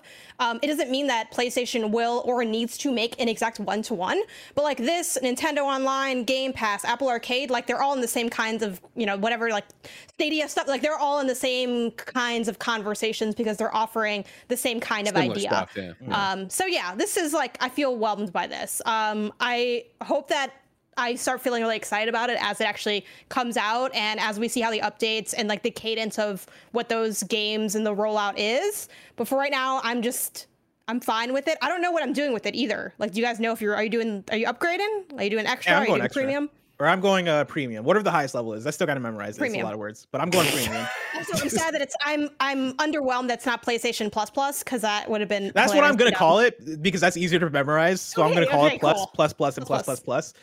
I'm Right. going plus times three. Yeah, I'm going plus, plus, plus. 'cause I My thing is, I last think at launch, I will definitely go premium to try the PSP games and do all the stuff and see what they got there. But it'll be like, I, I think at first it would be a, hey, I'm doing this for a month and seeing what they have, and then what are they doing the next month before I commit to it. Uh, I'm with you, Janet, that I think it's whelming. It's it's what it would be, right? I was with you in the run up to it, where obviously so many leaks in Bloomberg and Jeff Grubb and yada yada yada. Uh, that I thought we had a good head on our shoulders for what it was going to be. And yeah, I never expected it to be the Game Pass competitor. I never expected it to be. I thought people were dreaming when they were saying they were going to get downloadable PS3 games. And so I think it's underwhelming based on the expectations that got set so high. I think, you know, it versus Game Pass is a different conversation. And I think it honestly has different objectives other than make money, obviously, but different objectives to it. And that that's where it gets into a well, what are you doing and how do you want it and blah blah blah. Personally, if I was casting the, vote on that, I would think Game Pass is more impressive than this. But again, I think this is trying to do something different than Game Pass.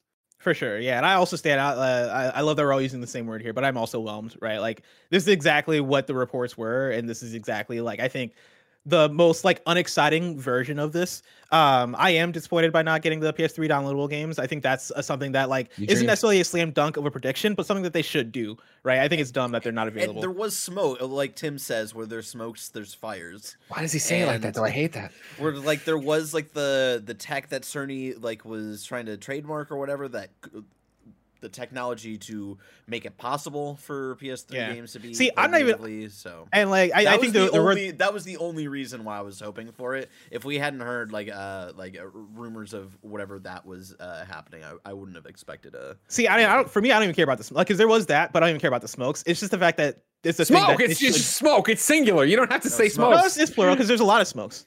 Yeah. It's a lot of smokes. Like you look around and smokes all around you. Yeah. But like it's the fact that they should do it, right? And I think the fact that it's unavailable is just dumb. Like I, I like I get the technological hurdles they had to they, they had to hump, uh, jump through, but like it's it's you like it you're PlayStation. Figure out how to play PlayStation 3 games, you know? Like these are your games. Let us play them.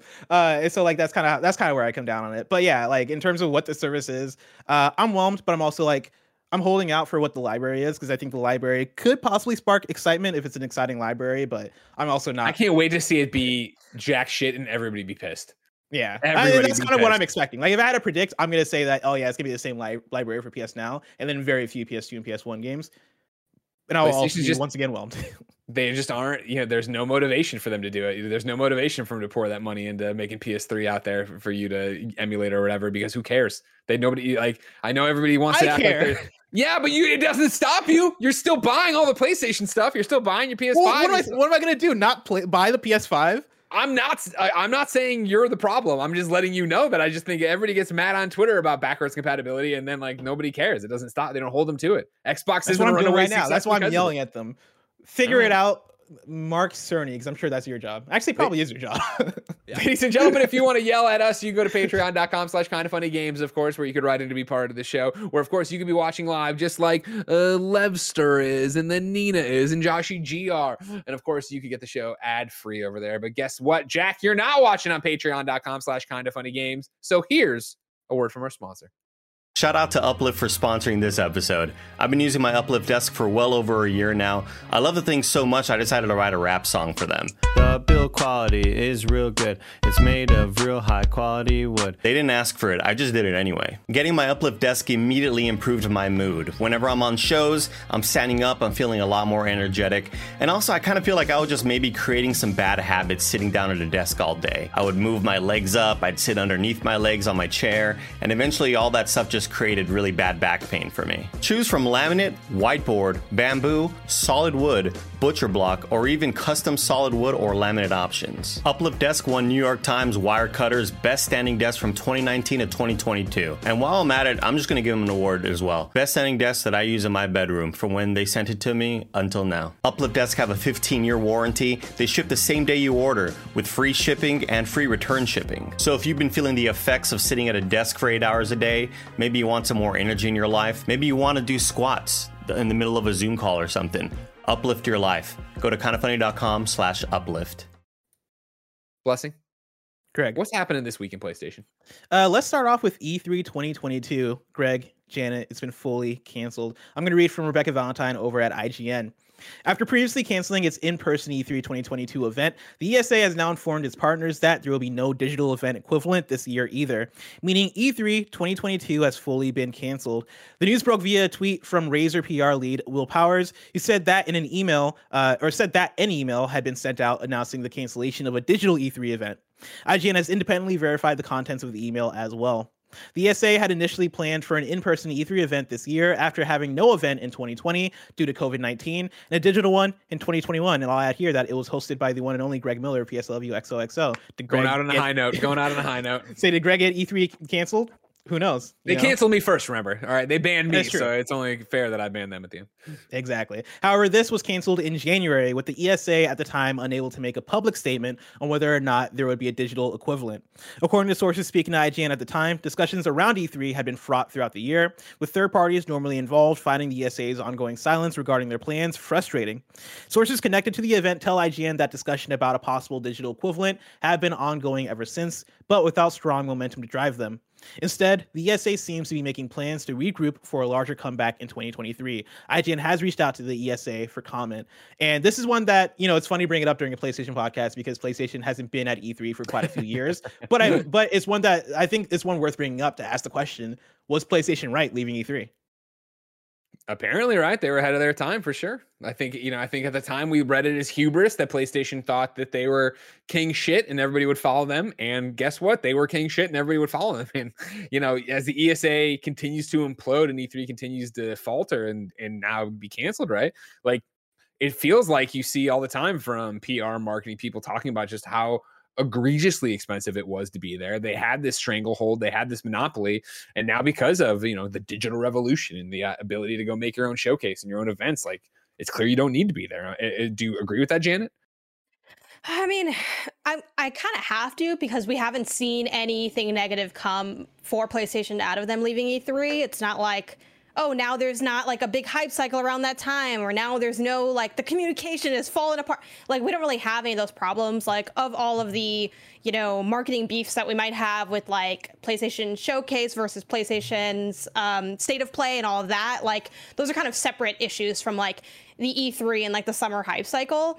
Um, but you know, like it, it was nice having things under like a singular umbrella, but at the Oh, same yeah. time, like this is just this was like a perfect storm of like bad things happening. I feel like COVID inadvertently exposed just like a lot of different things for different people on small and like big company scales. And I think here it's like the struggle of like this thing that was kind of falling apart, and then you know the ESA kind of like maybe making some bad decisions, and then leaking everyone's information. And then it's like, how do you do a show digitally, and like, do people actually know how to like put this together? And then it's like, well, what are we here paying for? And there was that weird like virtual chat room space for like it, it got a lot of stuff just started kind of like falling apart and it was like let, let me try to piece together this thing that's already sort of broken um and unsurprisingly like it's not going well and it's canceled and you know who's just who's to know what's to come of this um i'm just waiting for like who is going to be our new leader that we No, have to have it. be What are you talking about? Everybody genuflected Jeff Keighley right now. He's been slowly on the Yeah, rise that's forever, what- and this is that's it, what- man. I mean, That's my thing is you, you person but i don't you think he's yes oh, go for it. Go. Actually, I do want to hear what you're about to say because I'm very I just now. I don't think it's there yet. Like I don't think it's hot in the streets enough. And that's no Oh, shade no to like way. Jeff and his work, but like I think it'll get there. It's just not fully there yet. Like because I, I- I still personally felt the gap between like an E3 thing and what Jeff does. Um, like I watched what Jeff did, and I didn't. I didn't feel what I feel when I watch E3 showcases, and like that's I think that'll come with time. But Yeah. it's not. It's not like. See, I think oh, we're about not to be at that time. beat. I, I that's think- my thing is I I think don't people fought. I think people fought a bit. Not fought. I shouldn't say that. Last year was a oh shit, what do we do kind of thing. And I really hope that yeah, Jeff was going to be like grab the grab the wheel, take control. You go here, Microsoft. You go here. This Wheel blah, by the blah, blah, blah. horns. Yeah, just like, yeah, yeah, you heard. Yeah, you, you. I like that you could tell I was totally fucking it up, and I just had to abandon. Uh, but I think now that he's the only game in town, I think it'll move to what it really should be. Because last year it was just, and this is no shade to Jeff because he had his own things here and there, but it mainly felt like just a catch all to react, similar to what we do on Twitch. Whereas I think I I want to see the what's up everybody? Welcome to summer game fest. I'm jeff and here's like how it's going to go for the next three days. And we have all or you know week or whatever the hell he's going to do and try to get everybody in line there. And again this year it might be too late for that. I know jeff's been working already on it but i think next year you'll definitely see like all right cool i am i am the game this is what it is Yeah, like I mean, Jeff Jeff Keighley tweeting out the winky emoji was like enough for me to go, okay, no, he's like jeff he's dude he revels in watching the esa and e3 Yeah. flounder in his absence and you gotta respect it And I think, I, like you mentioned, uh, Janet, you mentioned that, like, you know, will, will we see this stuff happen under a big umbrella? And I think Jeff will be that big umbrella. Like, I think the, the difference between Jeff and the ESA is that, like, when we hear companies and like people talk about communicating with the ESA and communicating with like uh, uh, these organizations to put together these presentations.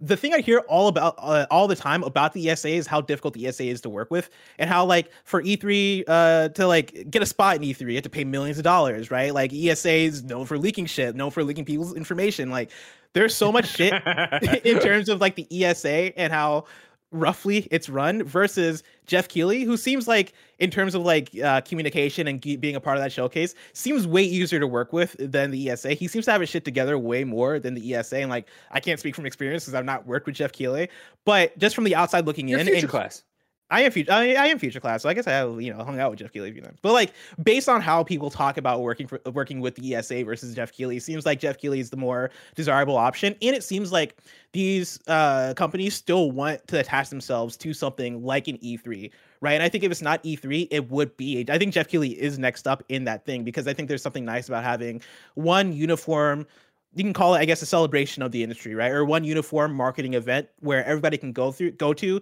to announce their big shit or announce their small games or whatever it may be, right? I think people still like the idea of that, but it has to take place in a new form that I think the ESA has just had so much trouble adapting to. Whereas Jeff Keighley is kind of all about like adapting and figuring out like what that new For form sure. is. And so as everybody's going to digital, as everybody's going to like being spread out over the summer as opposed to being all contained in one week, I think Jeff, I think the last few last few years of Summer Games Fest has been Jeff slowly evolving into that. Because I've also have I've had plenty of critiques and plenty of issues with like Summer Games Fest and how it's gone the last few years just in terms of the messiness of it all and how un uh unorganized it feels right? And if and i think a lot, a lot of that has just been outside of the hands of jeff keighley. It's been him attaching himself to oh yeah new game plus expo is happening. I'm gonna put my name on it. Like xbox is doing a thing. I'm gonna talk about it on our twitter and like make it a summer games fest thing.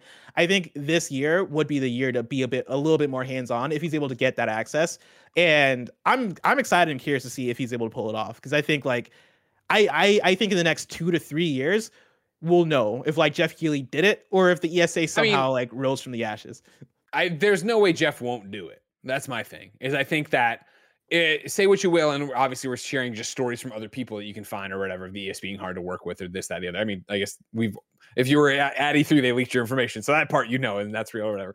But like in terms of this in particular, the reason Jeff will succeed at it is because he's been doing it forever. Everybody knows him, and it just makes sense to be uh, Summer Game Fest, and then also have you know, like, uh, no, I'm sorry, Cologne in there, right? Uh, he's been doing the one night stand, which is I always call it Opening the ECW thing, opening night live, opening night live of Gamescom, One night right? stands a separate thing. ECW one night stand. Um, and then Game Awards at the end, and so it's that thing has Jeff's been around forever. Jeff's He's got almost grown- the whole year locked down.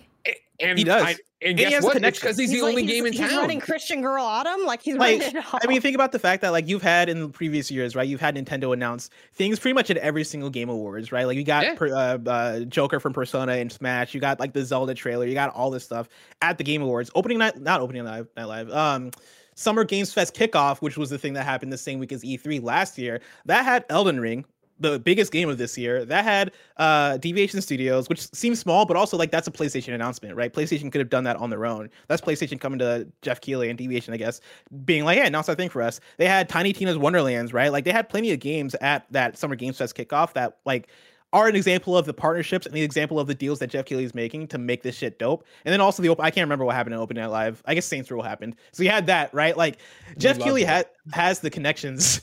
I loved it. Uh, has the connections to make this shit work. And I think like him doubling down and being like, all right, Xbox, all right, Nintendo, all right, PlayStation. Like, I wouldn't be surprised if there was a at least one PlayStation PlayStation announcement at the whatever the next Summer Games Fest kickoff thing is this summer and he could do it. And again, because it's he's also stitching together what it is. And so if he can talk to PlayStation and they'll share with him what they're doing and when they're going with whatever state of play, you can stitch it around that and make it work and have his own thing and have it be there. And I think, you know, Jeff Jeff understands it from a content perspective in the way the ESA never did. The ESA understood it from a money and old school, you know, suits running the top of the corporation, whereas Jeff is uh, somebody who's been embedded with uh, different developers for so long. He has people's respect. They know they can trust him with stuff, and he's got an eye for you know what the audience wants because he's so dialed in and reads everything and is in there. And like, I think again, I don't think. Well, I think I was going to say you can look at the game awards and every game awards evolves and changes and jeff immediately is on twitter that night and then into the next week of trying to go through what people think this summer game fest I do not think will be what his vision for what it will become will be. I think next right. year would be the real one, but I do think this one will be a step forward from what I thought was a very hodgepodge one last year. That could have just been a Twitch channel reacting to all the different conferences.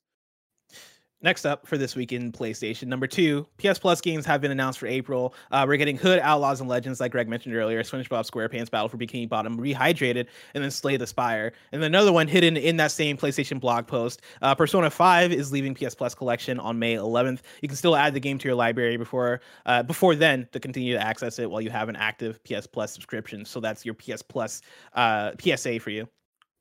Number Janet, three, Janet, get those games. Slay the Spire is, the Royal cool. version of it, so I'm Good. not gonna get that. That's the version to play, and now people can stop asking me, uh, Barrett, which version do I play? Uh, They're still gonna ask Persona you, Five or Persona Five Royal, and then I answer, or, then I answer Royal, and then like, well, the original game's on, uh, you know, PS Plus collection, so uh, you know, I'll just get that version. It's like, well, so make you sure you me? download it so you can ask Barrett still, which you yeah. should play. Yeah. Here's the download right? this version and be like, I don't know, I should have gotten Royal Barrett. And, and, and I also, yeah, please do download, play through this full version, and then tweet at Barrett being like, "Oh, damn, you're right." Royal is always on sale I... at some point or another, whether it's through the digital store or on Amazon. Just get Royal. Also, I know there are people out there who are using this to like you know predict like oh is it going to come to you know xbox and stuff because eh, literally anything persona news uh, all the xbox are like oh it's finally going to come to xbox no probably a license just ran out that's it. Don't don't read into it. Number three for this week in PlayStation. What is Greg hiding? I asked oh, for the second Jesus. time this week. Uh, I'm pulling from Video Games Chronicle. This is Andy Robinson. PlayStation is tipped for a busy week of announcements. The article reads like this PlayStation has been tipped for a busy week of announcements, according to journalists covering the games industry. Prominent reporter Greg motherfucking Miller of Kind of Funny announced on Sunday that he would be delaying this week's edition of his popular PlayStation podcast, PSLW XOXO, which you're listening to right now, due to three rumor quote. This is some straight up Inception shit right now as you listen to the, the yeah. delayed episode. Remember, we're moving the show to record on Thursdays, post on Fridays now. Sorry. Yeah. Uh, according to the three rumors that Greg's heard about impending announcements, quote, man, looking looking like it might be a very interesting week for PlayStation if even one of the three rumors I've heard is true, he wrote. As such, we're, d- we're going to delay recording PS Love You XOXO until Thursday, end quote. Which, to Greg's credit, right? All Greg said was we're delaying due to uh, if uh, due to if one of the three rumors Greg has heard are true, and one of those was Project Spartacus, which we talked all about. And so there you go.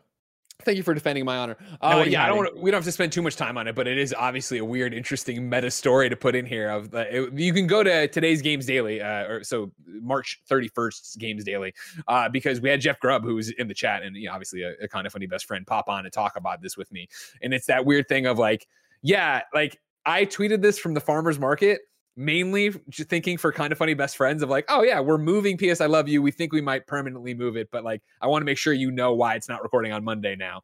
And then it, I woke up on Monday to actual news stories about it, and I was like, all right. And so yeah, I run through it on Games Daily, but to do it here at the top level, right? Number one, obviously, was Project Spartacus, now PS Plus, where again we've heard about it forever, but multiple sources, and you saw multiple articles last week saying it was happening this week. Second one was uh, what I thought was going to be a PlayStation VR 2 thing. It turned out to just be smoke. It totally didn't work out. On Monday's Games Daily, I talked about that too. Of like, you'll know by the end of the day if I've said something about it, if it's real or, or if I'm a bargain or if it's just not real. And it just turned out to be not what it should have been. And I don't want to talk about it because it's something that things get fucked up and I, I've used it before to find out information I shouldn't know. So I don't want to give away how I find out that information. And then the third one is the most interesting in terms of like a news thing, but it's also the very nebulous. And like, this is what me and Jeff are talking about on Games Daily together, right? It's that the rumor is that there's another Sony acquisition incoming, another PlayStation acquisition incoming. The rumor is that it's big. And it's that thing where I've heard this from multiple sources. Jeff today on Games Daily was saying he's heard it from multiple sources, but it's so nebulous that it's not neither of us want to be like, this is what Yeah. it is. It's blah, like blah. you heard it from somebody who heard, who heard it from somebody else type of thing. And I'm sure everybody who's made it this deep into the show knows that I'm not the rumor guy. I am not the here's what uh, on tw- you know my vague tweets or shit like that. I really don't do that kind Greg, of stuff. why so do you claim to constantly be a PlayStation insider? You you obviously Never- don't know what the do hell that. you're talking about. well, first off, Why I- would you, why would you start these rumors? Why would you just come out here and say there's there's many pretty big announcements happening this week? That's true. And so it was that thing of like, it seemed like early, like over the weekend when this happened and multiple people were talking to me about this thing, independently saying the same thing. I was like, okay, maybe that's what's happening this week. And so it was this idea of we're moving the show because I knew what was going to happen. I knew we would record fucking PS I Love You on Monday, and then Tuesday morning it would be PlayStation And guess what? The fucking uh, episode's immediately out of date. So it's like, well, let's hold it till a new thing. Let's go on Thursdays from here to try to catch all the week's news. Inevitably, I was made this joke on Games Daily. Inevitably, this means that tomorrow, Friday, they will announce this acquisition. this show will be immediately out of date. But it's you know how you do it with content and stuff like that. So Tomorrow is a new quarter. I went one for three this week. I went one. It's also April Fools, which definitely strikes me as not the day to announce a major acquisition. So we'll see. But I went one for three this week, and when we cross, if there's a huge acquisition down the line and it's what it is, I'll be like, that is exactly what we thought it was going to be, or that is not what it was, and whatever. But it's been a fun week. To the PSVR Because too. that's the other thing too. I'm sorry to give you a Mm, fun thing, uh, interesting thing. Again, I've never been the. Like I'm. I've. and I know a lot of stuff. are. I know a lot of stuff. Thank you, Janet. I know a lot of stuff. Thanks for fuck off and be on my side. I've known a lot of things over the years, and you've heard the stories and yada yada yada of me like fucking saying things. But I I never like publicly talk about it. Once I opened this door on Sunday, holy shit, did people come out of the woodwork to be like, "Oh, what is it? And I'll tell you, and I tell them something like, all right, cool. Well, do you want to know? I'm like, holy fuck, why? Like, it was interesting of like, if you want to be the rumor trader, it's like this, it's like the Silk Road out there. People are trading left and right with things. What else are you hiding then? I can't tell you that now. Blink twice if God of War Ragnarok is gonna get a preview event next month. I mean, I, don't know, I think it's got to happen eventually. I don't know if it'll be next month. Blink know. three times if Move on. Number This is four. horrible for audio listeners. Just like, is he blinking? I can't hear his blinks. God damn. Uh, everybody's golf is shutting down. I'm sorry, Greg. Uh, I'm pulling from. This Marcus is fucking Stewart. bullshit. You're goddamn right. You should be sorry. Yeah, this is Marcus. I'm bummed out too. This is Marcus Stewart at Game Informer. Uh, if you've been hitting the links on, uh, online in everybody's golf, your days on the green are now numbered. Sony has announced that the online service for the 2017 title are shutting down later this year. That's even more fucked up. The fact that this game only came out in 2017 is already shutting down. Uh, the shutdown occurs on September 30th, as per a message that appears when you visit the game's PlayStation Store page. It also states that all online features, including online multiplayer modes, will cease on that date.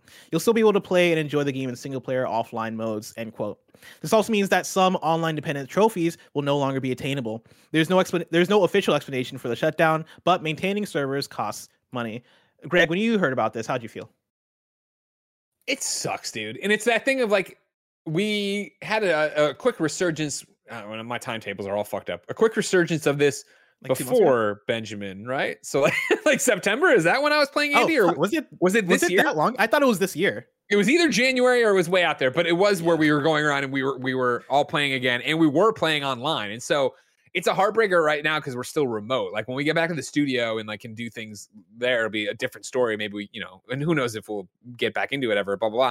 But it's also just sad because it feels like the end of When an you say era. who wonders if we'll get back in, you're talking about the game, not the studio, right? Oh no, we'll get back to the studio. Yeah, I mean, when Oh, we get there, we'll, are we gonna play back? Are we gonna play hot shots are we gonna you know play wwe 2k22 you know in crazy outfits uh no it seems like the end of an era because of course this is Clap Hanz who makes this and Clap Hanz usually when they no, i shouldn't say usually but in the past when they've wound down the servers for one it's because they're putting out another uh, everybody's golf slash That's really my golf. question. Do you think they're going to put out another one because of this? Well, no, because now they're making that iOS game. Remember, they've gone and started making Clap Hanz golf, and they were one of the ones that were working with the Sony um, uh, Japan team on that, right? And remember when they closed down Sony Japan, like we're not really doing that anymore. Team Asobi's it. Like we're not going to have the people to help with Mhm. external developers. That these were Clap Hanz was one of those people that was like there. So I was like, fuck, okay, cool, and like. Yeah, what this means for the future of everybody's golf, who knows? And- But and it sucks because this last one was so good and so definitive. But now, if you can't find people to play online, you can't do it. That sucks. I'm right there with you. Uh, you. do I mean, do you think there's a, a chance that they ever buy Clap Hanz PlayStation, or do you think that they've gone on, like they've moved on? This is I think they've moved on. I think I think because I, think like that's a beloved franchise for like the PlayStation hardcore, but I don't think like it's it's moving major units where they need to worry about it. Uh, the uh, ultimate rematch between Greg and Andy for uh, everybody's golf was two months. It was uh, January fourteenth, so that was this year, Greg. Man, I have no concept of time anymore. I apologize. I honestly thought when you mentioned September, I was like, damn, it could have been. Like I like time does feel like a flat circle at this point. Yeah, see, at PC PCMag.com, after 23 years, everybody's golf developer Clap Hanz is no longer PlayStation exclusive. Ever since it was founded in 1998, Japanese game developer Clap Hanz has focused on producing everybody's titles released exclusive for PlayStation. Damn. Yeah. Now it's time for PlayStation picks. Uh, we've kind of changed up PlayStation picks for this uh, new version of PS Love You XOXO. I'm going to read off the big games of the week, and then the picks themselves are going to be the games that me, Janet, and Greg have played uh, during the week that we want to shout out. I think we're doing like one game each that we want to shout out that are each of our picks for the week. So let's start off with the big releases of the week. We got Lawn Mowing Simulator that's coming to PS5 and PS4 on March 31st. Uh, Moss Book 2 that's coming out on PlayStation VR March 31st, 2022. Tropico 6 that's coming out uh, for PS5 on March 31st, and then Weird West is coming to PS5 and PS4 on March 31st. Greg, Yeah. what did you pick for the play- for PlayStation this week? Uh, I played uh, a bit of Moss beforehand. I apologized on Games Daily for this. I, I, you know, what a fan of Moss Book One I was. The problem was that Moss Book 2's review code showed up yesterday at like 11 a.m., which was just not enough time to hit a review for embargo because my days were booked. So after Games Daily today, I actually got to put about an hour and a half into Moss Book 2. And it's more Moss, which is fantastic. If you're not familiar, of course, you are the reader, uh, this you know ghost face uh, cre- uh, thing that can interact with the world. There you see it if you're watching, and then you also control Quill, uh, the mouse there as you go on an epic journey of adventure with Quill. And the idea, as I described it the first time around, right, is that you are in basically, I mean, it starts with you reading a book, the the Moss book in the library, then you go into the pages, and what you're met with are these kind of diorama levels or whatever where you are inside of them and then you move quill in uh, around too. But so you're moving quill in a third person actiony way uh I, you know isometric you're locked in your view uh, except you can move your head in and put your head around and look around corners and stuff like that. And then also then your ghost powers you know you use to move blocks and do puzzles and figure out how to get quill from point a to point b but of course get off the beaten path and pick up a scroll and do whatever. Um just like the first game it is charming as all hell dude. I'm having such a good time with the story. Uh, again, there's a narrator to it that does all the voices of the characters, so it's like you're being told the story, which is amazing. She does voices, she does this, um, and then also like the first one and i haven't played moss one i should have gone back and played moss one in the lead up to this uh but like the first one the environments are gorgeous and i I think i feel like they are way bigger. I, i've been i you know just an hour or so in i've been in these big cathedrals these big throne rooms the detail in them the color in them and then what's cool about this one is that you're going between realms and so going into a different realm like obviously moss book one was very all right quill's trying to get you know all the way to fight the snake to save her uncle. Uh or grandfather? I forget. Janet you you played this with me right you forget okay. Mm, I don't remember. doesn't matter. Save her family member. Uh it- but it was all very much like okay cool it's in her ra- world you know it's very green it's very lush it's a foresty environment. Like going on the other side of this one right is i went to the fairy realm and it's these beautiful neons almost like an underwater flo- coral reef kind of look to it and then looking up into this starry sky. Like i feel like there's a lot more detail. I feel like the game's even more beautiful than moss. But again those are feelings based i i i I haven't gone back to play one but even if they weren't, what I would tell you is if you dug the original Moss, I feel like so far this is more of that and probably a souped up version of that, which I enjoy. And I'm Has it been worth busting out the PSVR again for? Jesus fucking Christ, blessing. Mhm. Don't even get me started on this thing. I, you know, we, you know, I'm Greg and I've fucking covered PlayStation for 15 years. I was a big proponent. We did two seasons of the PlayStation VR show. I loved my time with that. And as I always said, we finished Iron Man VR and I put it down. And then the PlayStation 5 came and then I moved and I've seen it in my laundry room, the PlayStation VR chilling there. I was like, one day, one day, hooking up that goddamn Yep. octopus today. All I was thinking is, is like, goddamn, I can't wait for PlayStation VR 2. To the point that I was like, do I even want to continue to play Moss Book 2, which is a great game so far? I'm enjoying.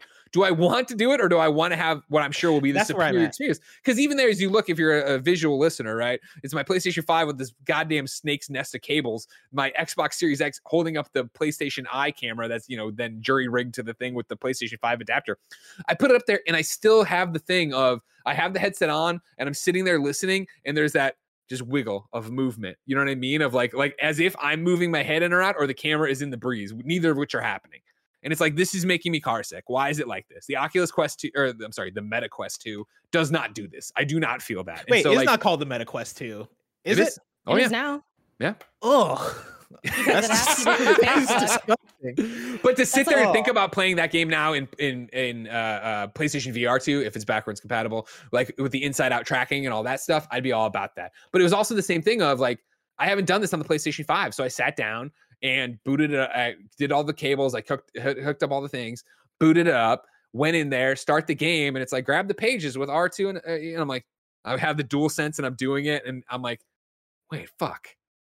I'm like, I thought, oh shit, god, I had to go charge a dual sense four or a dual shock four to bring it Mhm. out to get the light bar to work to be able to grab it. It was like, oh my god, ah, good lord, no, thank you. Yeah. I mean, we, I'm- fun, but it's like, man, am I going back in time? I'm putting the headset on, and I have one of the the PlayStation VRs that's been used so much that like the faux leather, that plastic Yep. stuff is like breaking down. So I have like, I look like I, it's like Ash Wednesday. I got all this crap all over my head as I go around. Yeah, I've been like dreading the idea of possibly bu- uh, busting out my PSVR because I I also want to play Moss Book 2, but it's just like, uh, do I want to bust out the PS? Because I'm not even figuring out what it would how it would work in my setup, right? And I'm not excited enough about the game and about specifically the hardware to like figure out how to make it like how to set it up with my TV back there and make it so that I have enough space and do all that stuff. Um, I do think that when I have a PSVR 2, I'll feel a lot more excited about it in the way that like when I got my PS5, I couldn't wait to play all these different PS5 games. Like it's like having that new piece of hardware Yeah. makes playing games exciting. Like even I remember booting up Devil May Cry 5 that I- I'd played like a year and a half before that, right? But like I got the 60 FPS, I got all the bells and whistles, and I was ready to play anything. I think by the time I get a PSVR 2, I'll be excited to play Moss Book 2 and I'll be like, "Oh yeah, like whatever I can play on this thing, I'll play on this thing." Yeah. Um, yeah, I haven't decided if I'm gonna do that work either. Cause like literally code hit my email and I was like, oh wow, this already? And then literally the next thing I said aloud was, but PSVR 2 is in here. Am I really supposed to go and like dig out all the stuff and like, you know, rewire it and, and do all of that? Like I don't I don't know. I might just to mm. knock it out because I don't want to I don't know if I want to wait that long to like dig in, but it is kind of a bummer that it's like here on like hardware I thought I was never gonna have to put on again. Yeah, and it's and then you have to hold that hope that of course it's backwards compatible. Even though I would think they'd make if if for some reason it- they fucking make it backwards compatible. I know is you got to do a whole bunch of bells and whistles, hoops and whatever. But like even if it's not, m- I would- Moss for sure I would imagine gets a collector's edition, whatever that compiles both of them in a PSVR two Director's cut. way to play. That's what I'm looking for. Thank you. Uh, and real quick, uh, that's my pick, obviously, in terms of what I've. And again, we talked about this. You know, what'd you pick on PlayStation this week? Doesn't mean it's the best thing you've played on PlayStation. It's what you ended up and what you want to talk about. I wanted to call this out. I got an email today about a game called Tape, and it looks like a Greg game. It looks that, which means it's a Janet game because we're the same person. Okay, yeah. And it also looks like a Blessing game. If you can run the Mm. trailer for me, I want to read it, uh, uh, Barrett. So, as Barrett cues up the trailer to show you guys, Tape is a first person psychological thriller set in the north of Spain in the 1990s, where players will be able to use time to their advantage. Thanks to an old Super 8 camera, Ira, uh, the main character, will be able to play with time to solve puzzles and try to remember the past events that led to her dad's disappearance, an acclaimed horror movie director. The game will challenge players to use the rewind mechanic to solve puzzles, escape the nightmares that inhabit Ira's uh, memories, while exploring an eerie location heavily influenced by her dad's past work.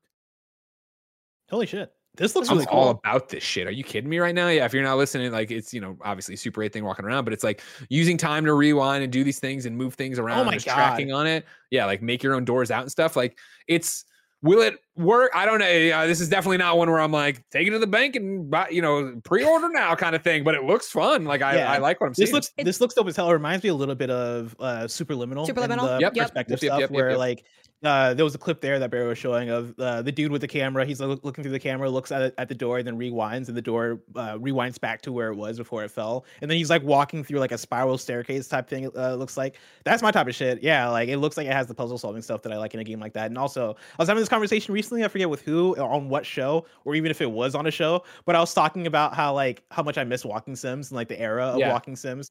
Uh, I feel like we kind of come on come and gone on like you know when Gone Home came out and that was such a thing. And then what? re- Oh, it was when um it was with Tim because we were talking about that game, the comedy first. Finch?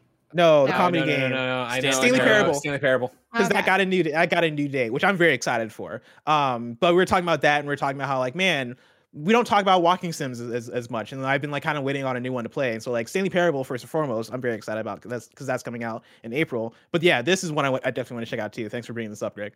One of the things cool, the final cool thing to do about it is that it's a PlayStation Talents game. Launched in 2015 by Sony Interactive Entertainment Spain, the PlayStation Talents program aims to unify all the initiatives put together by local Spanish branch in order to develop the Spanish creativity. The goal of the PlayStation Talents program is to support the local industry as well as to create video games fully developed in Spain to be sold around the globe, which is a cool initiative. That's awesome. I didn't know that that existed. Blessing, what do you, what's your PlayStation pick or what's your pick on PlayStation this week? My pick on play. Here's what here's the thing, right? I'm looking at the doc, and I think we all we all agreed to one game. Though I'm looking at Janet's bullet point list here. I bolded the of one I'm going to talk about. Okay, but those are just there pick. just in case. Because like here's the thing, I have two games was I, do want to talk about, but the only are you, one like, that I can opening pick up for this behind the scenes now. Like now I have to 'Cause reveal I the will- whole process. the I'm gonna I Listen, when we my back to rehearsed this that I have. entire show earlier today, I'm going to talk about my game, and then Janet's going to talk about three, and I'm like, oh, I could have talked about that thing that I wanted also wanted to talk. I'm gonna about. talk about one. I was like, I wasn't sure what we were doing. I listed it out Okay. so I'd have stuff ready to go. I saw Here. what we were doing. So then Jen, I or Janet, we can like we we can revolt against Greg Miller, right? We can rebel. We don't have to Well, like. what he up kind with of the cheese it with- rebelling? He had We- the Moss book too, but then he's like also like shout He out. did but do I feel that. like, but, But I, that I was feel like less of that shout game out's that different than was what like, I played. Yeah, it- you know, that wasn't him talking about a game he played. He's just like, hey, keep it on eye, eye out. yeah, on look at that. CEO I'm Junior doing knows where his bread's I- buttered I'm already. But also that still I- unionizing. He We ain't joining no union you know? with you, blessing. Get out of here. I'm just saying, you know, us workers can unite. Uh, so my pick is uh, Returnal, the uh, Asc- Ascension DLC. Of course, that's what they announced at the previous uh, PlayStation State of Play. Uh, it is free uh, if you have Returnal, and it comes with a co-op mode for the main uh, uh, Returnal campaign, which I'll talk about a little bit because I did do that with Andy on a stream. And when I tell you that the game gets exponentially harder when you're playing on co-op in a way that I did not expect Why? We were struggling, me and Andy. I think it's a couple of things. I think they make the enemies uh, a bit harder to kill uh, when you're playing on co-op, and then when you're playing on co-op, you share loot. And with Returnal, like the whole thing is the loot. The whole thing is like figuring out what your build is as you're going, and figure out figuring out what parasites to pick up, what guns to pick up, all this stuff, and all that stuff is shared between the two players. And so, and when I say shared, I mean like you guys have to choose who gets what. Right? You're seeing the same thing drop uh, from the chest and all that stuff, and you have to pick who is going to pick each thing up. And so there's just less loot. And so Yeah. like the enemies are harder and you're upgrading slower, which makes it for me infinitely way harder. We so uh, uh, me and Andy were doing a race against Mike and Nick um, to see who could get the furthest in Returnal. And in this uh, two hour uh, event that we did, I mean it might have been like an hour and a half actually. In this hour and a half, it took us until the end of the hour and a half before we actually beat the first biome. Which oh in my a reg- God. yeah, which in a regular playthrough of Returnal, like I could get done with the first biome in like less than 20 minutes, right? Maybe like 15 minutes, depending on how long it's taking me. Damn, is that how fast it was supposed to take? Because I took Yeah, way like- longer on just the normal mode. like at least for me, like I've, I've I played like 30 hours of Returnal uh, when it first came out, and so like I had already I I built up that muscle memory and like the the flow the flow of the game by then. And so if I p- sit down and play Returnal right now, on single player, I can blow through the first biome. It was a struggle for me and Andy to get through the first one, and that might have just been me and Andy. You know, that might just be like the the synergy that me and him him have, and it might have been the thing of hey, we're both two dope ass uh, uh shooter players, but when we unite, we just you know disintegrate. Like, it's we, like we it- it- like you can't have you know? two LeBrons on a team, right? It just wouldn't work. Exactly. Yeah, and I think me, it could be the case of me and Andy or LeBron, and it's just harder because of that. But also, I think the game is just harder on co-op. Uh, and so that's first and foremost. The thing that I do love about Returnal, the Ascension update slash DLC, is that it comes with the Tower of Sisyphus, which is a new mode. It is, um, if you've played Returnal, you've always seen when you're in that first area when you first reawaken out of your ship, ship, you yeah. look you look up and you see a cliff that is like impossible to get to. That has that obviously has a door, and it turns out it was just DLC. Any of us could have guessed it. I don't know why we didn't. Yeah, That's it was just the classic is? thing of Oh, that's so yeah, cool. that's what it is. You go through that door and you're in the DLC. I was convinced it was something that I was missing after like playing so much of that game. I was like, I guess I'm never gonna find out what's up at that at that door. But that's cool that that I was like finally answered. That's dope. Yep, I had the exact same thing. I like when I was playing, I was like, "What the fuck is that door?" And then like I stopped playing, and I th- thought about it in the moment of like, "It might be DLC, it might be a thing that's like post game, whatever." Uh, but yeah, you boot up, you do that, you go through that door, and then you get to the Tower of Sisyphus, which is this endless tower. Um, and it's really fun. It, it there's a lot more story stuff there than I would have imagined. Like they have more like you know when you die and you you get all the imagery and cool images, right? Like they've added more of that stuff in. They've added more first person segments in that like expand on Selene's story a bit, and they've added in like new weapons and abilities and stuff that really like expand on the gameplay of Returnal. It's like playing a different um a, a different roguelite mode with all the same uh systems that make Returnal fun, but in this recontextualized way. And I've been having a blast with it. Like I, I think it eases you in um a bit better in terms of the difficulty because it is like I'm going through the first phase, which is 20 rooms. And the first phase is like pretty easy for the most part, and then you get to phase two, and it's a di- and at the top of phase one, you fight a boss, you finish that, get to phase two, and it's like a different area with a different aesthetic. Um, that looks like kind of kind of looks like an end end area from from um, Elden Ring, honestly, with like all the debris and all the stuff floating. You get to that area, and you go through your twenty rooms, face the boss, and it's that kind of endless loop that you keep going through. It feels almost like a, a more arcadey type setup, um, just in terms of the way they keep score and the way that like if you finish a room faster, that then upgrades your score. Um, and like they, it seems like they put a lot more work into this thing than I would have imagined, and that they even needed to. And I've been having a blast with it. And I could see honestly, like I could see myself by the time I put in 10 more 15 more hours into this thing being like yeah this is just as fun if not more fun than the main mode i've been having a lot of fun with it and so uh that's my pick returnal ascension Janet, are we still going to try to play together? Or we just, is, I think it sounds like it'll make, make it even worse for us. Um, I am still willing, but it sounds like it's going to be kind of an awful time, which could be entertaining for other people. Like I'm always down for like we're just here for the vibes, but I don't know. It sounds like we won't be able to even get through it. Then I don't know. Blessing, what do you think? You know us. Be honest. i think it's worth trying um i God, that was like a brutal answer from you. Like honestly, it would have been better if you just talked shit about us, but for you to like to like nicely lightly lie, like it felt like when your parent doesn't want to tell you that you sucked at your play. You know what I mean? But like I- that I- was the I- energy. I can see it being more fun with another person that's suffering with you is the thing. Like I, I think there's some value in that. I will say that Nick Scarpino jumped into the game for the first time with um, one Snowbike Michelangelo, and by the end of the stream, Nick was sick of it. Nick was like, "I'm not playing anymore this game," and so that might be the signal of like maybe not. But I, you know, I, I don't know, man. Returnal's a fun game. Maybe maybe just pick it up again, try it out. You know, just see, just see. Janet, what was your pick on PlayStation this week? Uh, Outer Wilds, uh, which I kind of mentioned a bit at the top, that I finally finished it. I really wanted to finish it before I left for my vacation. Um, so I ended up on like Thursday or Friday, I forgot which day, just being like, hey, y'all, we're going to beat this game today. And then like the game was way longer than I thought it was going to be. So it took me like 11 hours that day to finish it. I did it like in two chunks.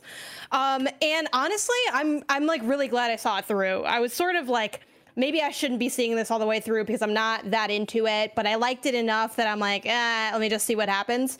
Well, I ended up enjoying it a lot more. I definitely do think it's a game that benefits from being played in bigger chunks closer together because the way I was playing it was once a week um, at most. Like, and I had like a gap where I'm like, oh, I have to take this week off, and then I had to come back to it. So it, I definitely suffered from like every time I streamed this game because I did it all on stream.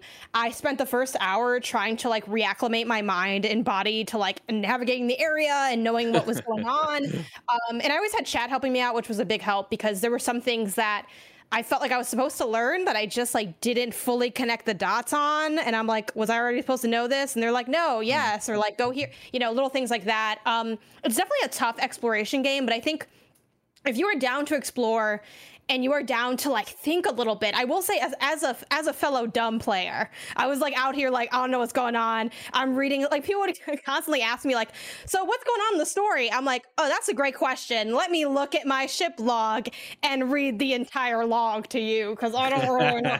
No, so i did struggle a bit on that regard but if you're down to like think even just a little bit about it maybe even take you know some notes on this. I mean they have like a note-taking system built into the game with your ship log that is super helpful but there are still some like struggle points. Um, I think I had a hard time learning a lot of the systems because while I spent a lot of time on my home planet, which teaches you a lot of things, I like missed like the moon at my planet. That like t- like I went there like hours and hours later, like a dozen or two a dozen hours later, and I'm like. Oh, this taught me something that would have been good to know when I first started the game. The- so like the definitely is- moon, like the actual moon itself. Yeah, like the just Okay. the moon that's near me. Like it, it basically teaches you how to use like your um, signal scope and like kind of points out, hey, you was can a cool like find Like- the other people. Yeah, like, like and Out- on- Outer Wilds like is such a it's fascinating because like for me that game is so exper- experiential and like you just do and like you, the information comes but like the whole game is just exploring and getting things and like when I got to the moon planet and I did the thing with the signal scope and I was like oh shit all right like I guess this is telling me where some shit is I was like oh that's cool but then I never figured it out yeah, like it takes. It's definitely like a exploration puzzly thing, but I feel like it is unlike anything I've played for sure, and I generally walked away liking it okay. Um, it. I don't know. It's like a weird mind fuck of a game. should I you go didn't walk back away to- en- en- enraptured with it though, like so many. People. No, I wasn't. I wasn't totally enraptured, but I was definitely like impressed. Like I, at first, I'm like, I'll be honest, y'all, I am really like seeing why you're obsessed with it, and I'm like, I kind of get it now because once it starts to really click, and you're like putting things together, and you're like, okay, so then this is how I like move from this place to this place, and this is like, yeah, I'm trying to spoil like elements of the story, or like, okay, well. This is how this one thing functions. So if I take what I learned, I can now solve this puzzle. Is this just like this other thing I did? Oh my god, it is. Okay, who's this? Who, what's this body on the floor? Boom! It's like somewhere. It's like weird supernatural sci-fi. it's legitimately like dream. it's a puzzle you're solving where every puzzle piece is like a different format and so like this puzzle piece is like an audio track. This puzzle piece is like a weird orb. This puzzle piece is an actual puzzle piece. Like and you're trying to like smush it all together and figure out like what the fuck any of this shit means. For janet for like uh, for me as somebody who i feel like i've tried outer wilds an unlimited amount of times. I think i've tried it like nine different times and i get like hours in each time and I just, I just fall off because I'm not I, I don't have that like drive in the gameplay loop that like gets me addicted that makes me want to go back and like find the next thing. I've never it's never caught me in that way. Is it worth just sitting down? Really, Mr. Elden through? Ring. That doesn't sit for. No, I'm just. I'm just trolling you. Oh yeah, so I saying people Elden Ring like- is, is fun for the combat for me.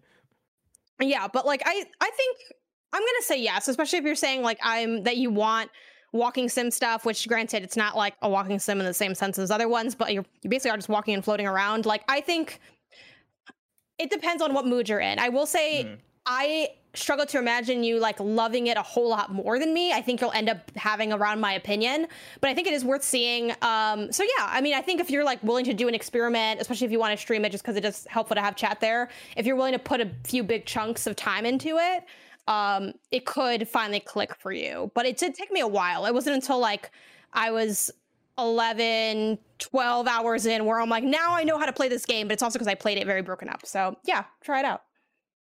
Try it out. What do you have Try to lose? Uh, ladies and gentlemen, that's PS I Love You XOXO, your PlayStation podcast. Remember, we record it live on patreon.com slash kind of funny games each and every Thursday, then posted for free on youtube.com slash kind of funny games, roosterteeth.com, and podcast services around the globe each and every Friday. Of course, you would not be able to write in. You wouldn't get your name read. You wouldn't get to watch it live. You wouldn't get to have the post show we're about to do. You wouldn't get uh, to get your questions read and have a good time and ad free and all that jazz. Uh, but you still get a nice time over on YouTube or the podcast services. Remember, if you're playing that Fortnite, Rocket League, anything else on the Epic Game Store, uh, creator code kind of funny would help us out a lot. Uh, right now, like I said, we're gonna bounce out and do the post show we're calling PS I Love You XOXO Plus Premium. But until next time, it's been our pleasure to serve you.